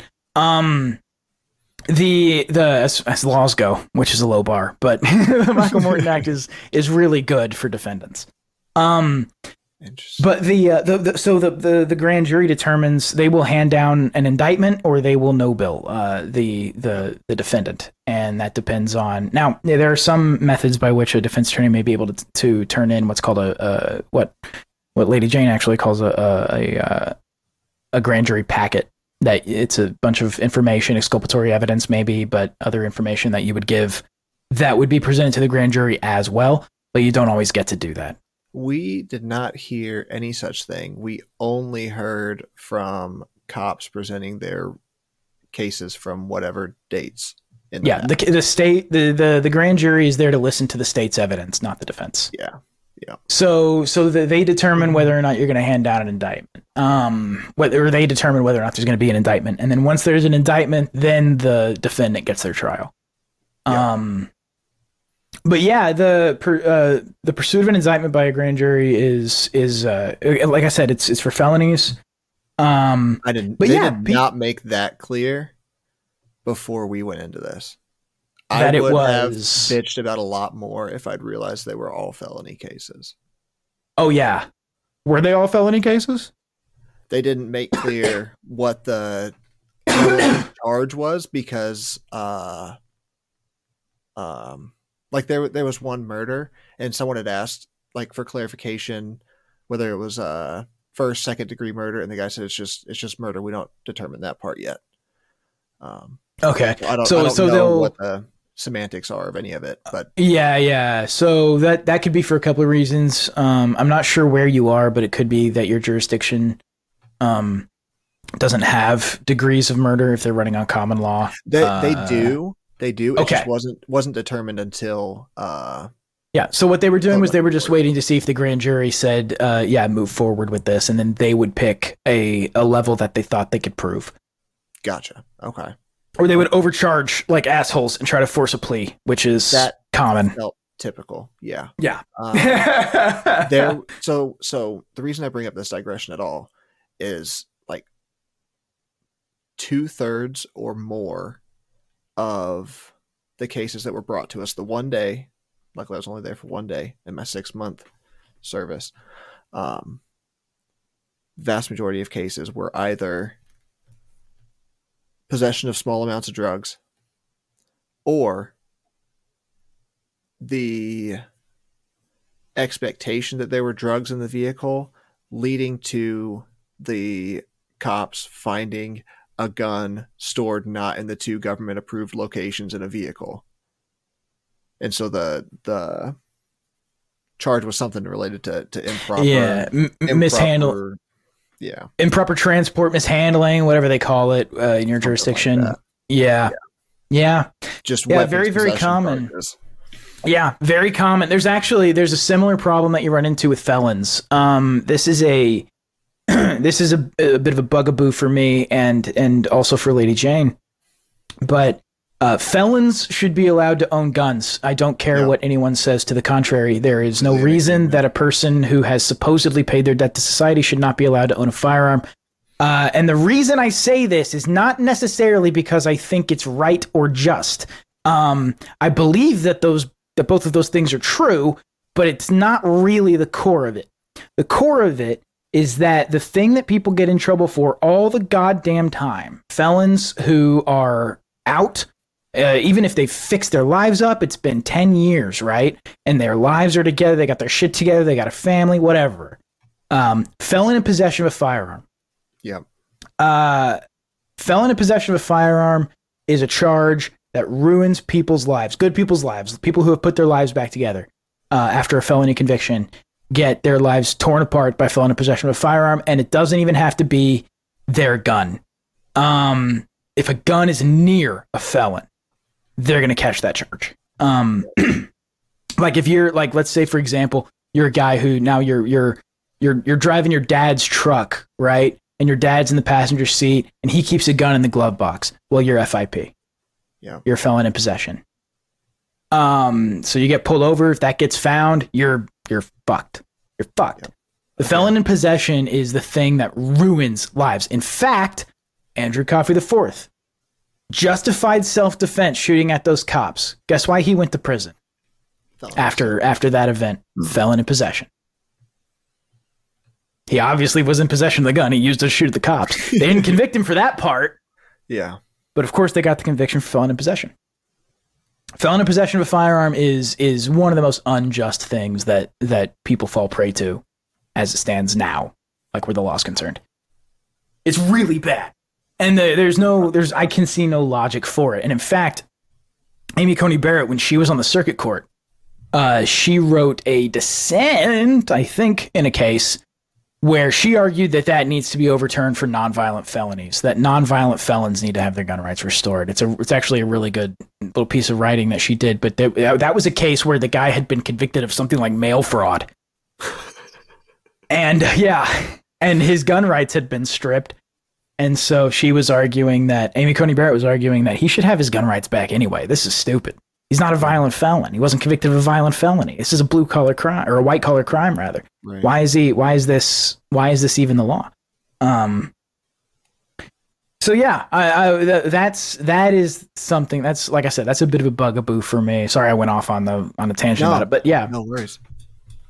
Yeah, I mean the the, the point of re- bringing it up was just to to see how petty so many of these officers were. Like there was there was one story in particular I remember, and I don't know not going to have specifics, and I don't remember names anyway.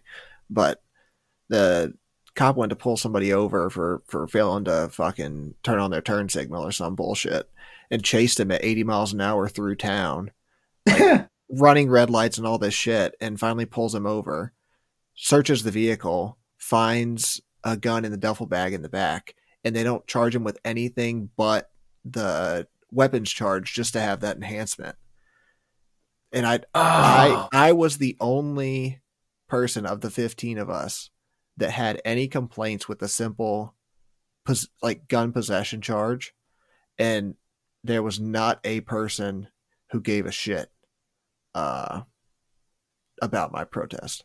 Man, no, of course not, because you broke the law, man. Yeah, you got to respect the law. That was it. Was a real eye opener for me. It was like, oh yeah, it was like, uh I told my wife whenever I got home, it's like you hear these stories one after another. It's like I get cut off in traffic. That that's called Tuesday. You cut off a cop in traffic, he's gonna find some way to ruin your fucking life. Oh yeah, it's like yeah. The, the the I'm 27 years old, and there are people two and three times my age that just accept this as everyday reality, and I, I don't understand how you don't even think about life and don't think they, about it. Yeah, yeah. Don't even think about it. Well, here's the problem, and and, we, and I talked a little bit about this on on on T on the end times continue, but but uh, I'll make the point again. Um, they don't think about it because it will never ever affect them. They they see themselves right as people who will never land in the system. Yeah. They they see themselves as people who are never going to see the inside of a courtroom. So they don't even think about the effect that these things have on other people. Right. Um, and anytime you pull a law out of the context of its breaking, right? The law seems incredibly simple. It's one of those things where it's like, yeah, this is uh, this is uh, improperly transporting a firearm or or improper handling of a trial, whatever they call it. Um, yeah, and, and isn't isn't it so simple? You put it in a holster and you put it in one of these approved places. It's not that hard. It's not that hard to follow this law. But the thing is, it's like, well, what if it is though? Or what if I don't want to? Or what if it's dumb? Yeah.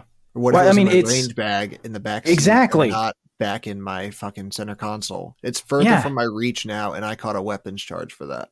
Exactly. Or you put it in a range, but or in some states it has to be it has to be a trigger lock on it to transport, and it's like, but but you're uh, it's in a bag in my back seat. I'm obviously I obviously can't reach it. Nobody can reach it. Why does he need a trigger lock on it? I'm Can it be going straight home. Trigger lock is that better? Yeah, exactly.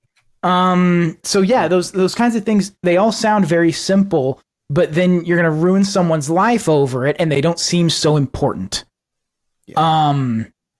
That's the thing that people don't really think about is especially these these kind of you know I, I, we we complained about them, but but guys like you know Matt Walsh or or, or Jack Posobiec who who don't who never see themselves as landing in, inside a courtroom, and so they don't give a fuck.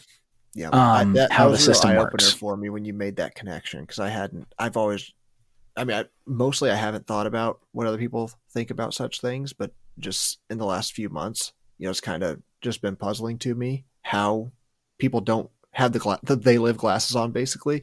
Oh, yeah. Um, but that that really connected the dots for me because I saw myself in every one of those people because Oh, I yeah. sometime far enough back that the statute of limitations has expired have traveled with small amounts of drugs and weapons improperly placed in my vehicle Yeah. and could have Right. just any day that a cop was pissed off had caught a felony or two. Look, I, I've I've been arrested. They've they've I've been in handcuffs. I've been taken to jail.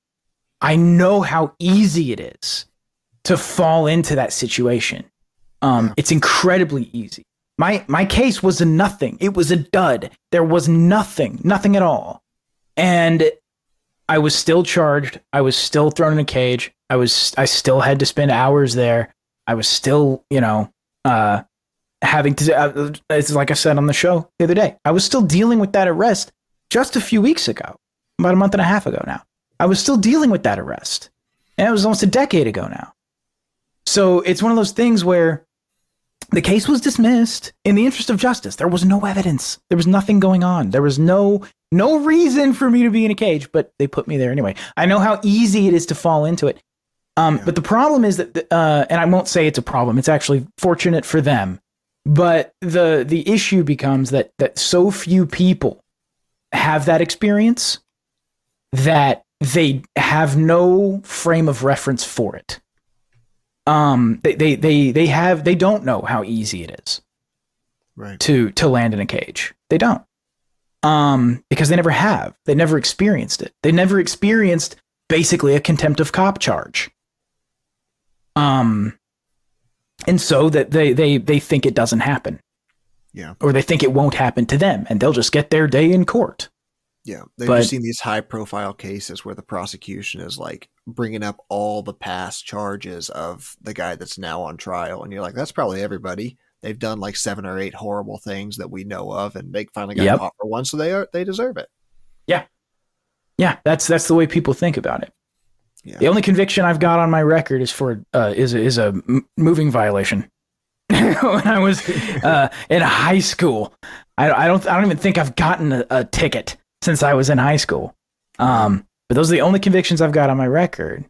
Uh, but if I'd landed in front of a jury, the assumption would have been that I'm some kind of criminal.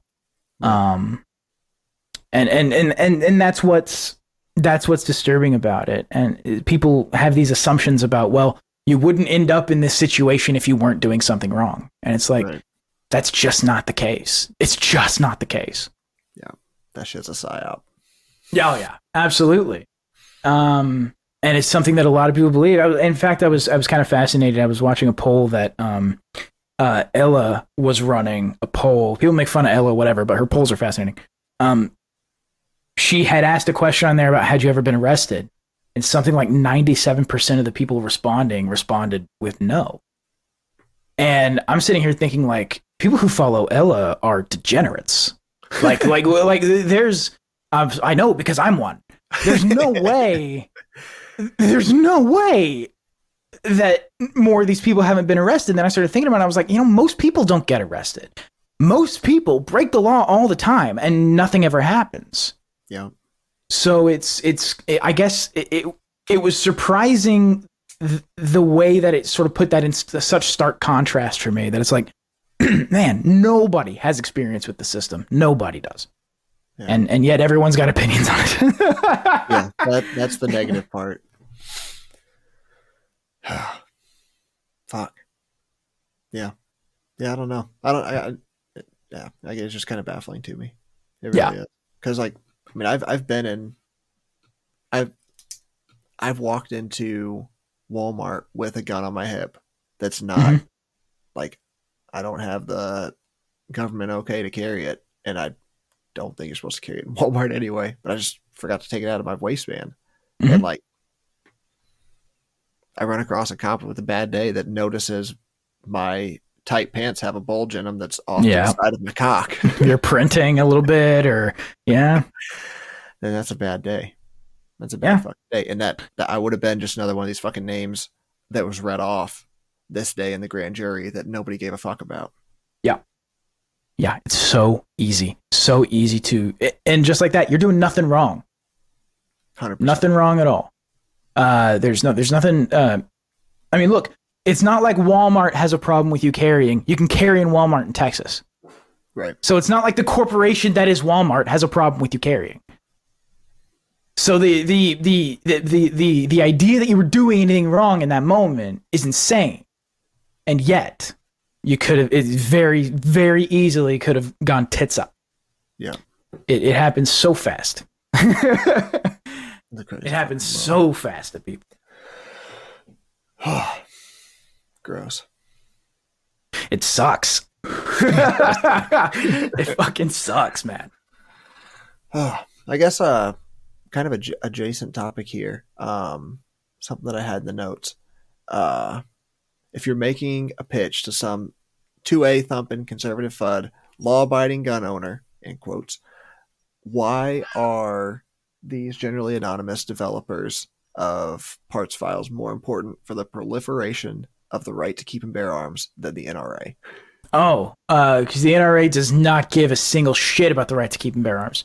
The NRA, this is the thing about the NRA, man. Uh, and, and a lot of people kind of in the space that we run in understand this, but many people outside of it don't.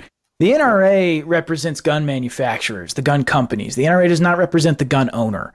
Yeah, um, the first they, time I heard that, I couldn't believe it because my dad had been a lifetime member of the NRA for as long as I can remember. Because many people are standing up for him. Look, I've had family who are lifetime members of the NRA because they believe the grift. Um, but it is a grift. The NRA does not give a shit about your right to bear arms. The NRA will side with the government whenever it is most convenient for the gun manufacturers for that, for that to be the case. Oh, kitty. Um, the the, uh, the the I mean, the great example is the bump stock ban. Yeah. When the bump stock ban was coming down, the NRA was all for it. They loved it. The NRA loved the bump stock ban. And as soon as the Fifth Circuit, as as some very courageous judges in the Fifth Circuit, decided that they were going to decide that that, that this was in fact unconstitutional, now there's a circuit split, by the way. The bump stock ban has not been overturned. There's a circuit split. Um, so all you that found your bump stocks that didn't exist for the last couple years, hide them again. Put them now. back. Put them back. Have another boating accident. It's not overturned. Um, the Supreme Court's gonna have to take it up. There is a there's a circuit split on it, I believe. Uh. Don't don't quote me on anything I say ever. Um, but the, uh, the but just like that, the NRA was all for it. And then once the Fifth Circuit was like, no, this is wrong, the NRA was like, haha, look at us. We won at the Fifth Circuit. It's like, you weren't involved. you weren't involved, assholes. Fuckers. Um, so the NRA doesn't care about the right to bear arms. Um, and, and more importantly, I think the NRA, especially, I believe personally, if you were to speak to somebody at the NRA who actually believes in the NRA's interests, I'm talking about, you know, suit and tie wearing motherfuckers at the NRA with something to say about it. If you were to listen to what they have to say about the 3D printed firearm community, I bet they hate it. Yeah. I bet they hate it. There's nothing worse, nothing worse for the image of firearms politically than the reality that it's impossible to stop them. Yeah. And a bunch of a bunch of Weibo PFPs are making Yep, cute yep. ones. Exactly. Exactly. The the the the the, the NRA uh, I'm sure hates the 3D printed gun community, but what I would what I would tell that Fudd, what I would tell that Fudd is look, I love the fact that his wife has a holster purse from the NRA. And I love the fact that he got a nice nice leather inside the waistband holder holster for his 1911. I'm so happy for him. The NRA does not care about any of that. The 3D printed gun guys do. And more importantly, the 3D printed gun guys care about that for everyone. Yep. The the the NRA does not does not at all. The- the- tell- the 3D printed gun guys would tell you not to have a leather holster. They would tell you not to have a leather holster, and they would probably tell you not to have a holster in your purse either. Because if someone takes your purse, now they've got their gun, now they've got your gun. And a purse is a thing people love stealing. So why would you put your gun in a thing that, that's a target for theft? Anyway. Um Anyway, um yeah, the uh the- so so they also do more to proliferate gun ownership than the NRA. Um because it's so much easier to own a gun when you can just make it. And one, one of the things these Fudds love doing is like, well, anybody can make one. You just need a you just need a ten thousand dollars worth of metalworking tools. Okay, well, how about a two hundred dollar printer and we call it even? Yeah. Fucking idiots. these these guys they they want you to buy a fucking. They want to make a. They want to act like it's it's a a dunk that.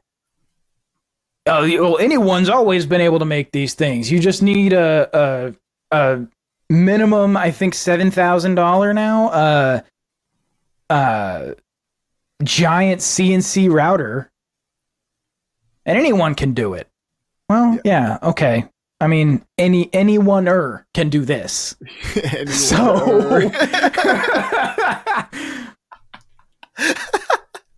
there are more there are that's a good more way to put it. firearms in the world in more people's hands as a result of the 3D printing gun community than as a result of the NRA and Absolutely. that's why because they actually have done the work and there's more people there there are more people with the ability um, because it's so dead simple and there are more people with the means because it's so cheap uh, to own a firearm now because of what the 3D printing gun community's done than anything the NRA has ever done. Fuck yeah. They've never, they've never, ever, ever worked as hard as the 3D printing gun community to make guns accessible and cheap and ownable, actually ownable. NRA loves licensure. Like they love all of that shit. They love regulation. They love it. All corporate lobbies do. Yeah, exactly. Yeah, that makes a lot of sense. My my dad was surprisingly he's he's the old boomer con that I'm talking about here. oh yeah. was was surprisingly uh interested in uh oh shit. I think we're still here. Um surprisingly interested in the stuff that I had printed. Um Oh, yeah. came to visit. Uh and he is the the big Trump NRA guy. Oh yeah. Kind of, kind of a he- Fudd thing. Yeah. yeah it, he he he was he was uh all about his guns and also right behind Trump on the bump stock ban Jesus. and wanted wanted to hear no part of Trump outlawing more guns than Barack Obama. Yeah. Oh yeah, yeah, yeah. More regulations in in the Trump uh, era than in the Obama era. Yeah. Yeah. Absolutely. Well, it, it's one of those things that just like that. And some of those regulations, I, I don't know what's going to happen. For example, I don't know what's going to happen. There's a lot of guys who are. I'm going to come off like an asshole, but I, and I don't mean to be. I don't mean to be, but I think there's a lot of people who are a little too excited for what could happen as a result of um, EPA v West Virginia. And are you hearing that notification, by the way? when it comes in? I heard like a like a lip smacky sound. I feel like Okay. All right. Yeah, that was my phone. Um, my bad. Um, it's okay. so the the the the they're a little too excited about like the results of EPA v West Virginia. I think it's West Virginia, and um, and Bruen and what that could mean for the ATF. There are people who are who are way too excited about what Bruen could mean for the NFA. Um, there are people who think that Bruen means the NFA is going to get overturned. I don't think the Supreme Court's going to overturn the NFA. And I don't think that the Supreme Court's going to take away the ATF's rulemaking power. Um, I just don't think it's going to happen. Uh, It would be so controversial and it would be politically so divisive that I think it would basically be daring the next Democratic majority legislature to pack the court Hmm. Okay. if they were to overturn the NFA and if they were to take away the ATF's rulemaking power, either one of those I think would be so politically damaging to the left that they would basically say, "Okay, never mind, we're taking over the Supreme Court now," um, Interesting. and just do it. So it's one of those things that I I think people are are are, are a little too excited about Bruen, frankly, because Bruen's also look. I mean, from a let's be let's be real. If I'm a lawyer and I'm working on a Bruen case, that's an unworkable test. Yeah. The Bruen the Bruen standard, the idea of of the history and tradition standard, while I think ideally like it would it should be totally workable, it's one of those things that there are so many laws at so many times in so many places. Yeah. It, it's just it turns almost into a subjective. yeah, yeah. It's kind of an unworkable test. The easier test would be, um, is this a re- is this a regulation on guns? Okay, then it doesn't get to happen. Like that would be an Right. easier test, but they're not going to do that. Is it infringing? So yes. Okay. No. yeah, exactly, exactly. Um, but uh, I don't know. I, I think I think a lot of it too though goes back to Heller. I think a lot of it goes back to Scalia. I don't like Heller as a decision. Um, Heller, if you read Heller, like gun guys like Heller, but Heller's so wishy washy. This is what ended up happening after Heller. So Kennedy, I, I believe it was Kennedy. I could be wrong. In in in a Heller dissent, if I'm not mistaken, it was somebody in a Heller dissent. It might have been um shit. Might have been Breyer. But uh in any case, the Heller there was a Heller dissent that basically posited that we should have a balancing test about you know how how much is the right affected versus how you know what's the interest of the state in making sure that this gun uh, either isn't in this place or isn't with this person or not this type of gun whatever it is that we should have a balancing test and the Heller opinion basically said no we're no we're not doing any balancing tests well because Heller was so poorly written the circuits ended up inventing a balancing test and you had a balancing test at the circuits until Bruen, basically. Okay. And and and it was a it was a shitty balancing test, really hard to figure out. It was slightly different in each circuit, only slightly, but but still.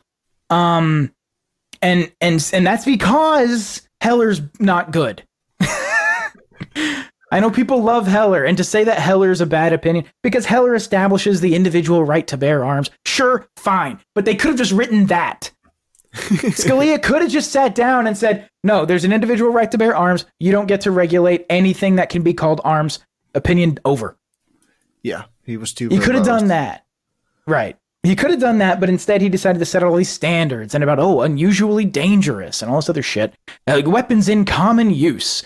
Lawyers love making up new legalese, but the problem is it confuses the issue. for sure. So I don't like Heller. As much as people love Heller, I, I don't like Heller. I think Heller didn't go far enough. You know what I mean? Yeah. I, yeah. I'm sure. I'm sure. and it, and it forced the circuits to make up a test. That's Yeah, one of the reasons they want. had to take Bruen. Yeah, that's one of the reasons they had to take Bruen is because the circuits were basically running on an ad hoc Second Amendment analysis that didn't come from SCOTUS case law. Right. Which would, would, be a lot more beneficial to the gun owner than whatever circuit your case ends up in. Yeah. Exactly. So they they went ahead and took Bruen and they decided to make it history and tradition. But the problem with that is that's kind of that turns into a game of he said of he said she said. Because just like that you can point to some law from 1860 about oh well no well we were disarming people in 1860 when the 14th amendment was passed. Well who were you disarming? Uh, freedmen but that doesn't matter because we were doing it and it's in the history so there. Right. you know what i mean? It's not a good it's not a good standard. I don't like it. Yeah. Gross. But just like that I, I, I'm, I'm sorry i got off on tangent but uh, yeah, I enjoy it it. just bugs me it just bugs me I guess uh, to kind of finish up here, um, has there been anything off the wall, anything particularly cool or interesting that you've printed, or even, uh, I guess, especially printed and put to use? uh, gun related I guess not necessarily, but I'd be I'd be interested in any any funky stuff in that regard as well. Look, uh, gun related stuff. I've I've mostly just printed frames, right, and and lowers. So I've I, I haven't really done anything. I'm not I'm not printing dollhouse chairs. Um, I've printed Uh, a lot of board game shit because many board games have just dog shit storage, and Oh, yeah. nerds make great storage for these board games that fit oh, they really do.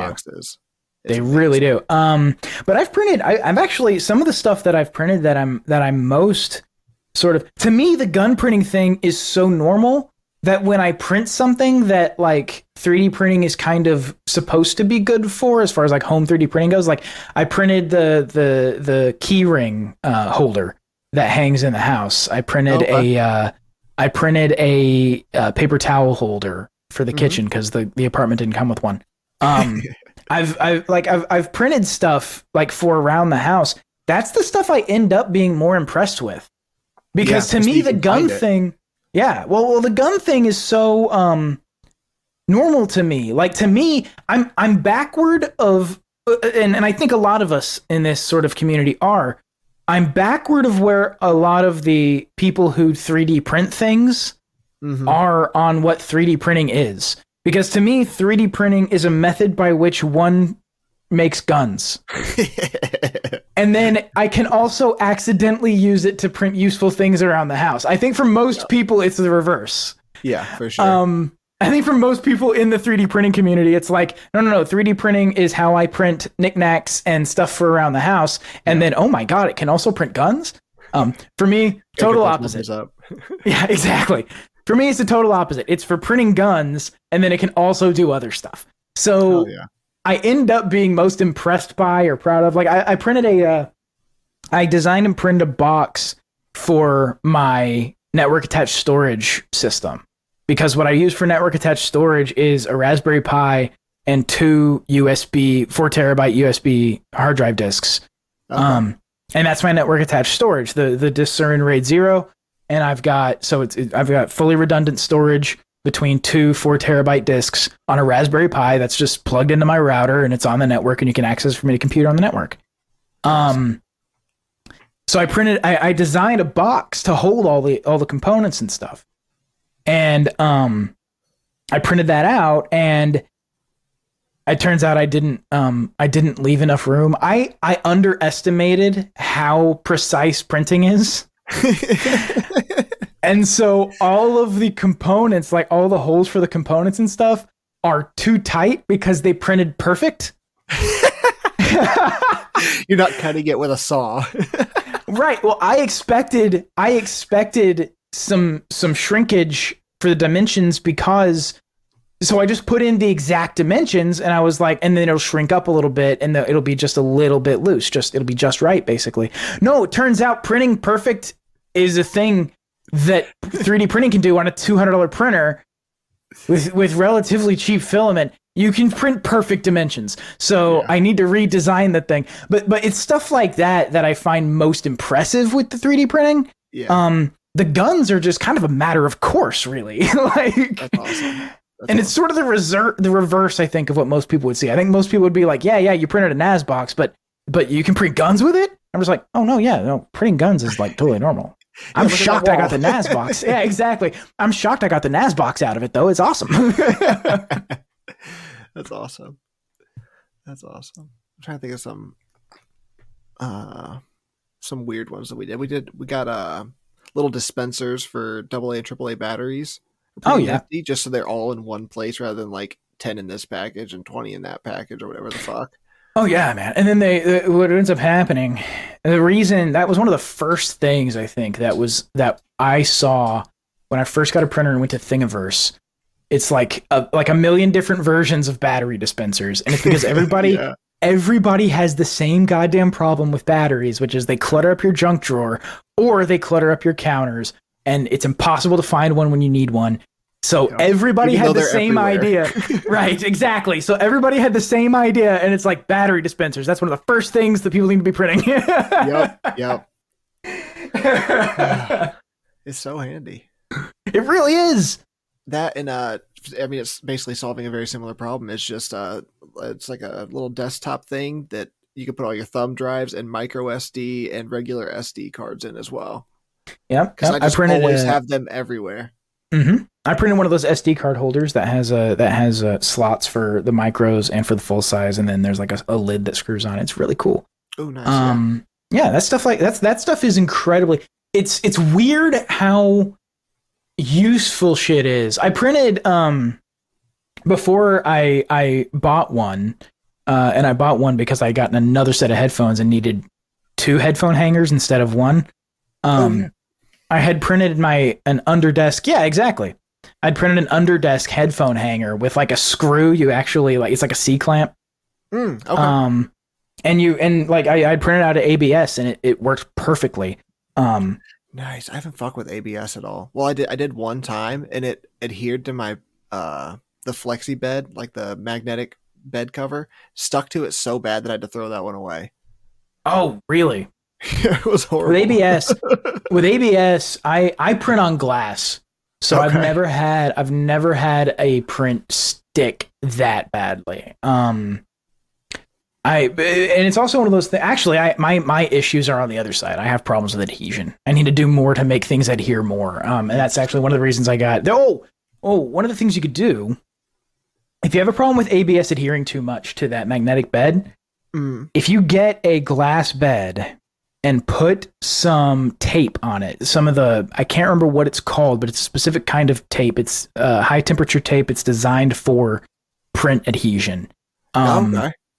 uh, I I got mine at Micro Center, but if you put it on on the on the glass bed, it uh, you could if you have adhesion that's real real bad and you just can't get the part off, you could just peel up the tape Gotcha. Okay. off the bed. I- Yeah, I need a glass bed too. I, I, I ended up with um I think some of it's the wrong diameter as well.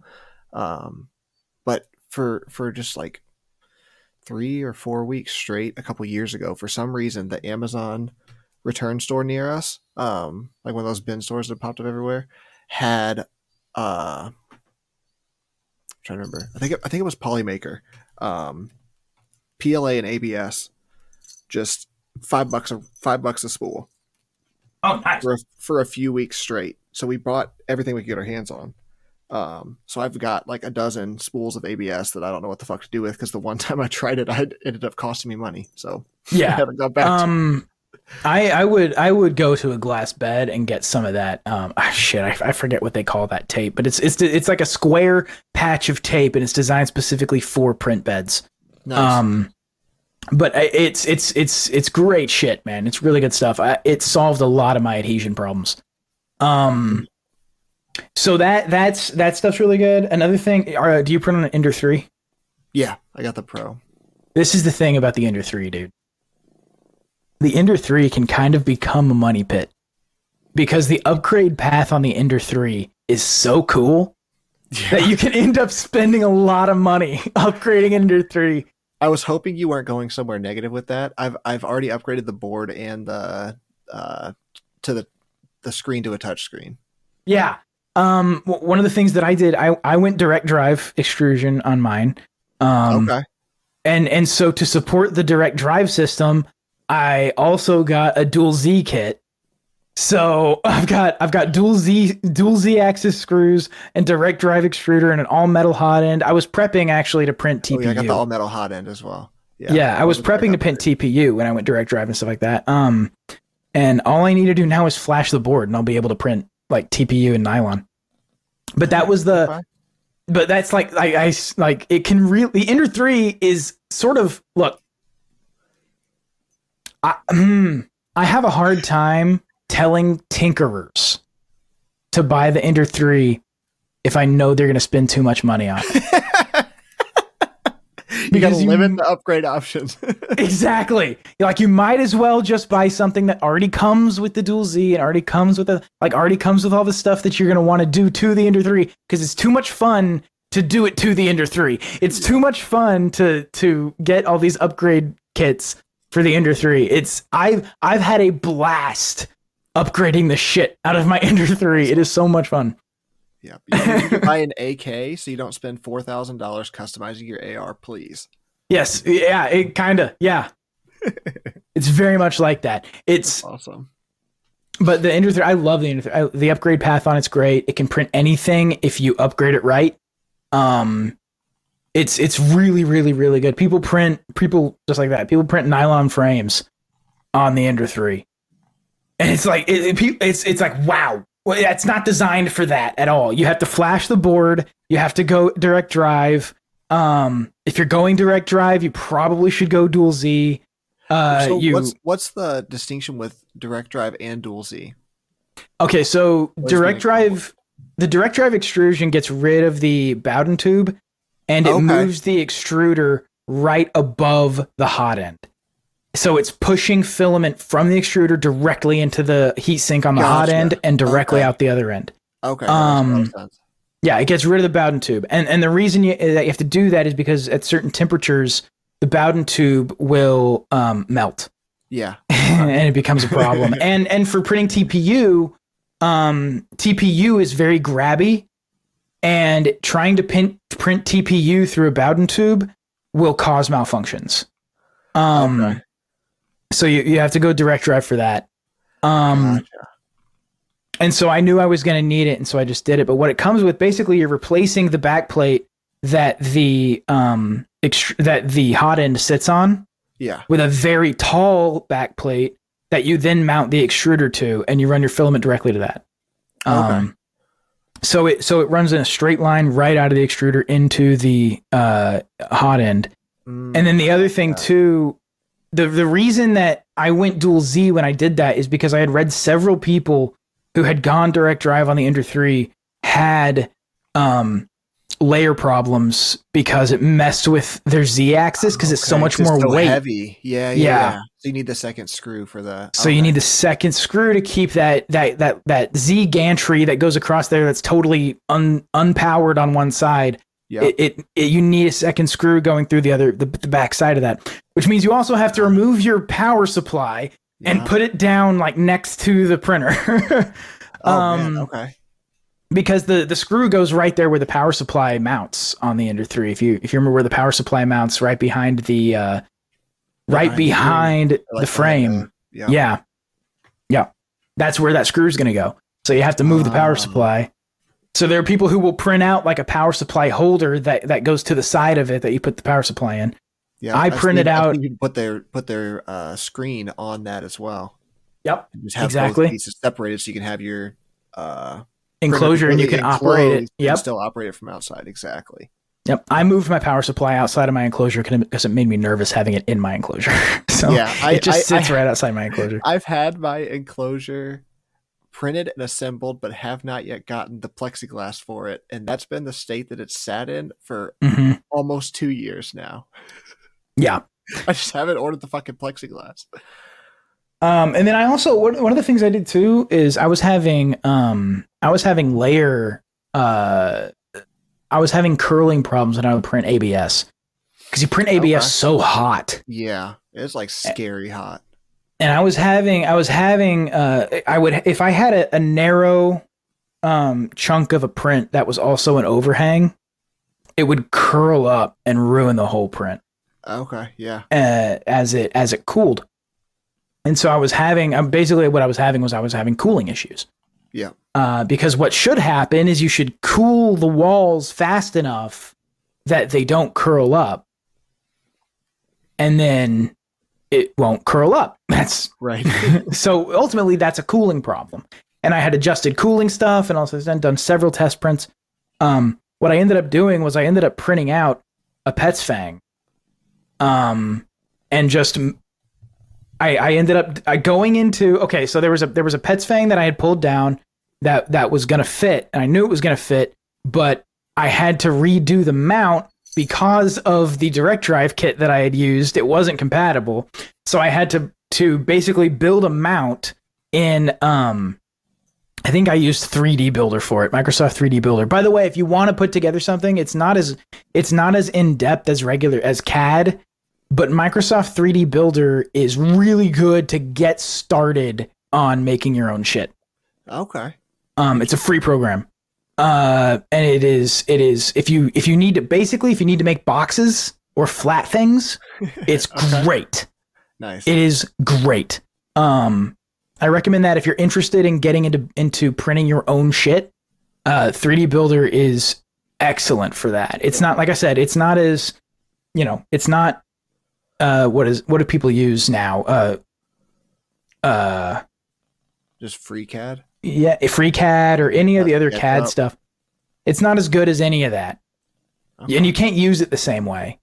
But I have I've used like 3D modeling software and stuff before, and 3D Builder was very familiar to me because I've done that. Like I've Okay. used 3ds Maya, I've used like those kinds of things, and so 3D Builder was really really easy for me to sort of get a get the get a hold of. That's what I printed the NAS box with. Was I just I made it in 3D Builder and then sent it to I saved it, sent it sent it to Cura, sliced it, printed it. It's perfect. Um yeah, it's great. Uh so if you're if you're interested in getting into that Microsoft 3D builders, start start there if you're interested in like doing that and then if you like that, move on to CAD software and actually learn how to do it properly. Um because 3D builder is is anything but proper as far as all that stuff goes. It's it's very dumbed down. Yeah. But anyway, so so I I pretty much I designed a mount for it that I knew was going to fit the back plate that my hot end was on because all that had been changed. So I just built a mount in 3D Builder and then printed out the Petsfang, mounted it up, and it works perfectly. Um, Okay. and I have really, really good. That, that's one of the great things about. Look, if with a more expensive printer, you probably wouldn't need to do that. But with the Ender 3, everything's just so so dead fucking simple that it's like Mhm. if you need to print a part for it, you can just print a part for it. Yeah. Or if you need to print a new cooling duct solution, which is what the Petsfang is, uh, that's yeah. There you go. You can just do it. Yep. You want dust covers for your fans? Done. Front drawers? Done. Done. Back Yeah. cover for your LCD screen so you don't get all dusty up in your wires? Done. And it's such a known quantity. The Ender 3 is such a known quantity that there's so much shit for it. Um much of which is totally unnecessary, it's true. Absolutely. But do, uh, you, do you want a little Yoda to sit on your extruder? exactly. here and spin around. I've seen So- it on the front page of Thingiverse. so I stole one of those. And I took a uh, I took a I stole one of those just for the base. Because what I what I took was I believe it was on um I can't remember where I went for it. But I pulled down a uh like a like a naked chick sitting and I put it on the I took the Yoda and just chopped the top off of it yeah. and I put her on the base and I had one of those for a while spinning on my extruder and then I went direct drive and I couldn't do that anymore. But Oh. uh, yeah. But yeah, I had one of those for a while. Amazing. Amazing. Oh man, I think that's probably good a place as good a place to leave it as any. Um, yeah, we're going going for like 2 hours. Hell yeah. Um, uh, before we wrap up, wanted to let everybody know who will be listening to this podcast feed when it drops on Friday. This Sunday, we're going to do another WTF forum. Uh, it's something that Mike from Easy Peasy has started, just a time to get together a bunch of us and discuss shit that makes us go, what the fuck?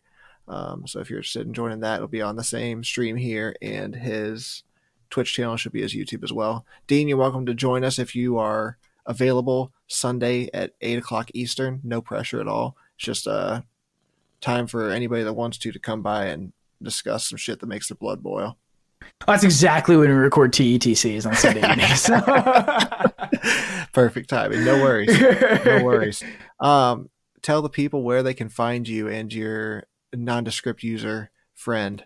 Yeah, yeah, I can be found at uh, at uh, Pacing Jouska on Twitter, J O U S K A. Um, and that's that's pretty much it. The show uh, that I do with Ace, uh, our show is uh, is the end times continue. You can find that at tetc.show, um, or wherever podcasts are distributed. Hell yeah. I've wondered since the first time I heard the name of your Twitter account, and now I have you here so I can ask you, what the fuck does it mean? Okay, Pacing Jouska. yeah. Okay, so there's a there's a book, and I actually have a couple of. Uh, I may or may not have a couple of Twitter account Twitter accounts with words based on this book, but there's a book. Um, I believe it's called I, I want to be right here because it's a very cool book. Uh, the Dictionary of Obscure Sorrows. And okay. what it is is it is a it's a it's a book of just like strange words for things that that people do or feel.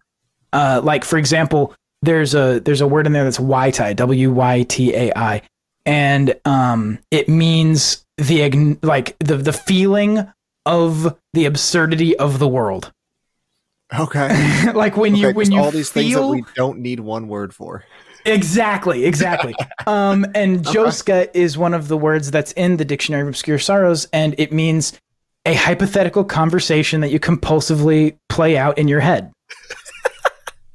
and so, okay. and so I have a tendency. This is a this is this is it's literally just my name is literally just a verb for something I do. I yeah, tend yeah. to pace around my house and have hypothetical conversations about topics. yep, yep. like if I, I if I'm having a hypothetical argument or maybe there's a, a, legal thing that I'm that I'm trying to think through or whatever, I will do it in the form of a hypothetical argument with myself and just okay. pace around my house doing that, thinking through things in that way. And um, it's I I find it it's a it's it's how I think about stuff. You know what I mean? is yeah. is just by having an argument with myself about it and trying to beat it and and mm-hmm. you know whatever. So yeah, that's what pacing Jouska means. It's it means I pace around my house and Jouska uh, and do Jouska. Uh, that's cool. I'm glad I asked. Yeah, it's it was a well, it's one of those things that like it's very few people like the website for the Dictionary of Obscure Sorrows looks like it came out of like maybe maybe 2005. okay. Maybe like it's got a leather background. That's all. It's terribly. the background image on this website, dude. uh, it's it's dictionary of obscure sorrows.com. The background image on this website is so pixelated. It is like the lowest quality JPEG I've ever seen used as the background for a website. It is awful. And the like the website itself doesn't load right. It's just strange but it has all these little words in there that are that are sort of obscure and, and neat. Awesome. But yeah, that's what that's what Jouska means. It, pacing Jouska means walking around the house. I'm walking around the house and I'm having a conversation with myself. that's awesome. I didn't realize I needed a word for it. I'm glad that it exists.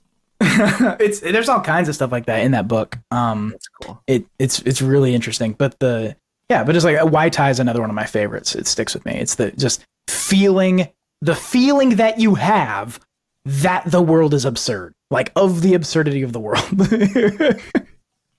That's awesome. I remember someone in in college who was learning Japanese mentioning like some Japanese word and it means like this paragraph. And it's like we don't have any words in English that do that. And it's like, well, apparently we do, motherfucker. It's just that we we talk to retards all day that don't know them. This takes a very long time. yeah, well, it's kind of like uh, there's the like the reason that people talk about Germany, like like German has all these words for things that nobody talks about, stuff like that. Um, or, or all these words for things that nobody else. That's because in German you can just smash words together and it becomes its own Yes. word. Yes, it does. So like so the yeah no Germans don't necessarily have a word for every little thing. They can just take the different words that even we would say to describe that thing and smash it together into one word and it Yeah. becomes a word. Yes. Even if it won't fit on a billboard anymore, it's still one word. exactly. Um but yeah, that's what that's where Jouska comes from. Man, I'm glad that I asked. I really am.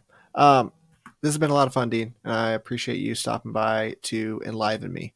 Absolutely, man. It's been so much fun. Awesome. I will drop it there for now and slap intros and outros on it another time. And I will send you a link on Twitter once it is posted. All right. Thanks, man. Yeah. Thank you and good luck on the bar. Thank you so much, man. Fuck yeah. All right. Thank you very much. Peace. Have a great night, man. You too.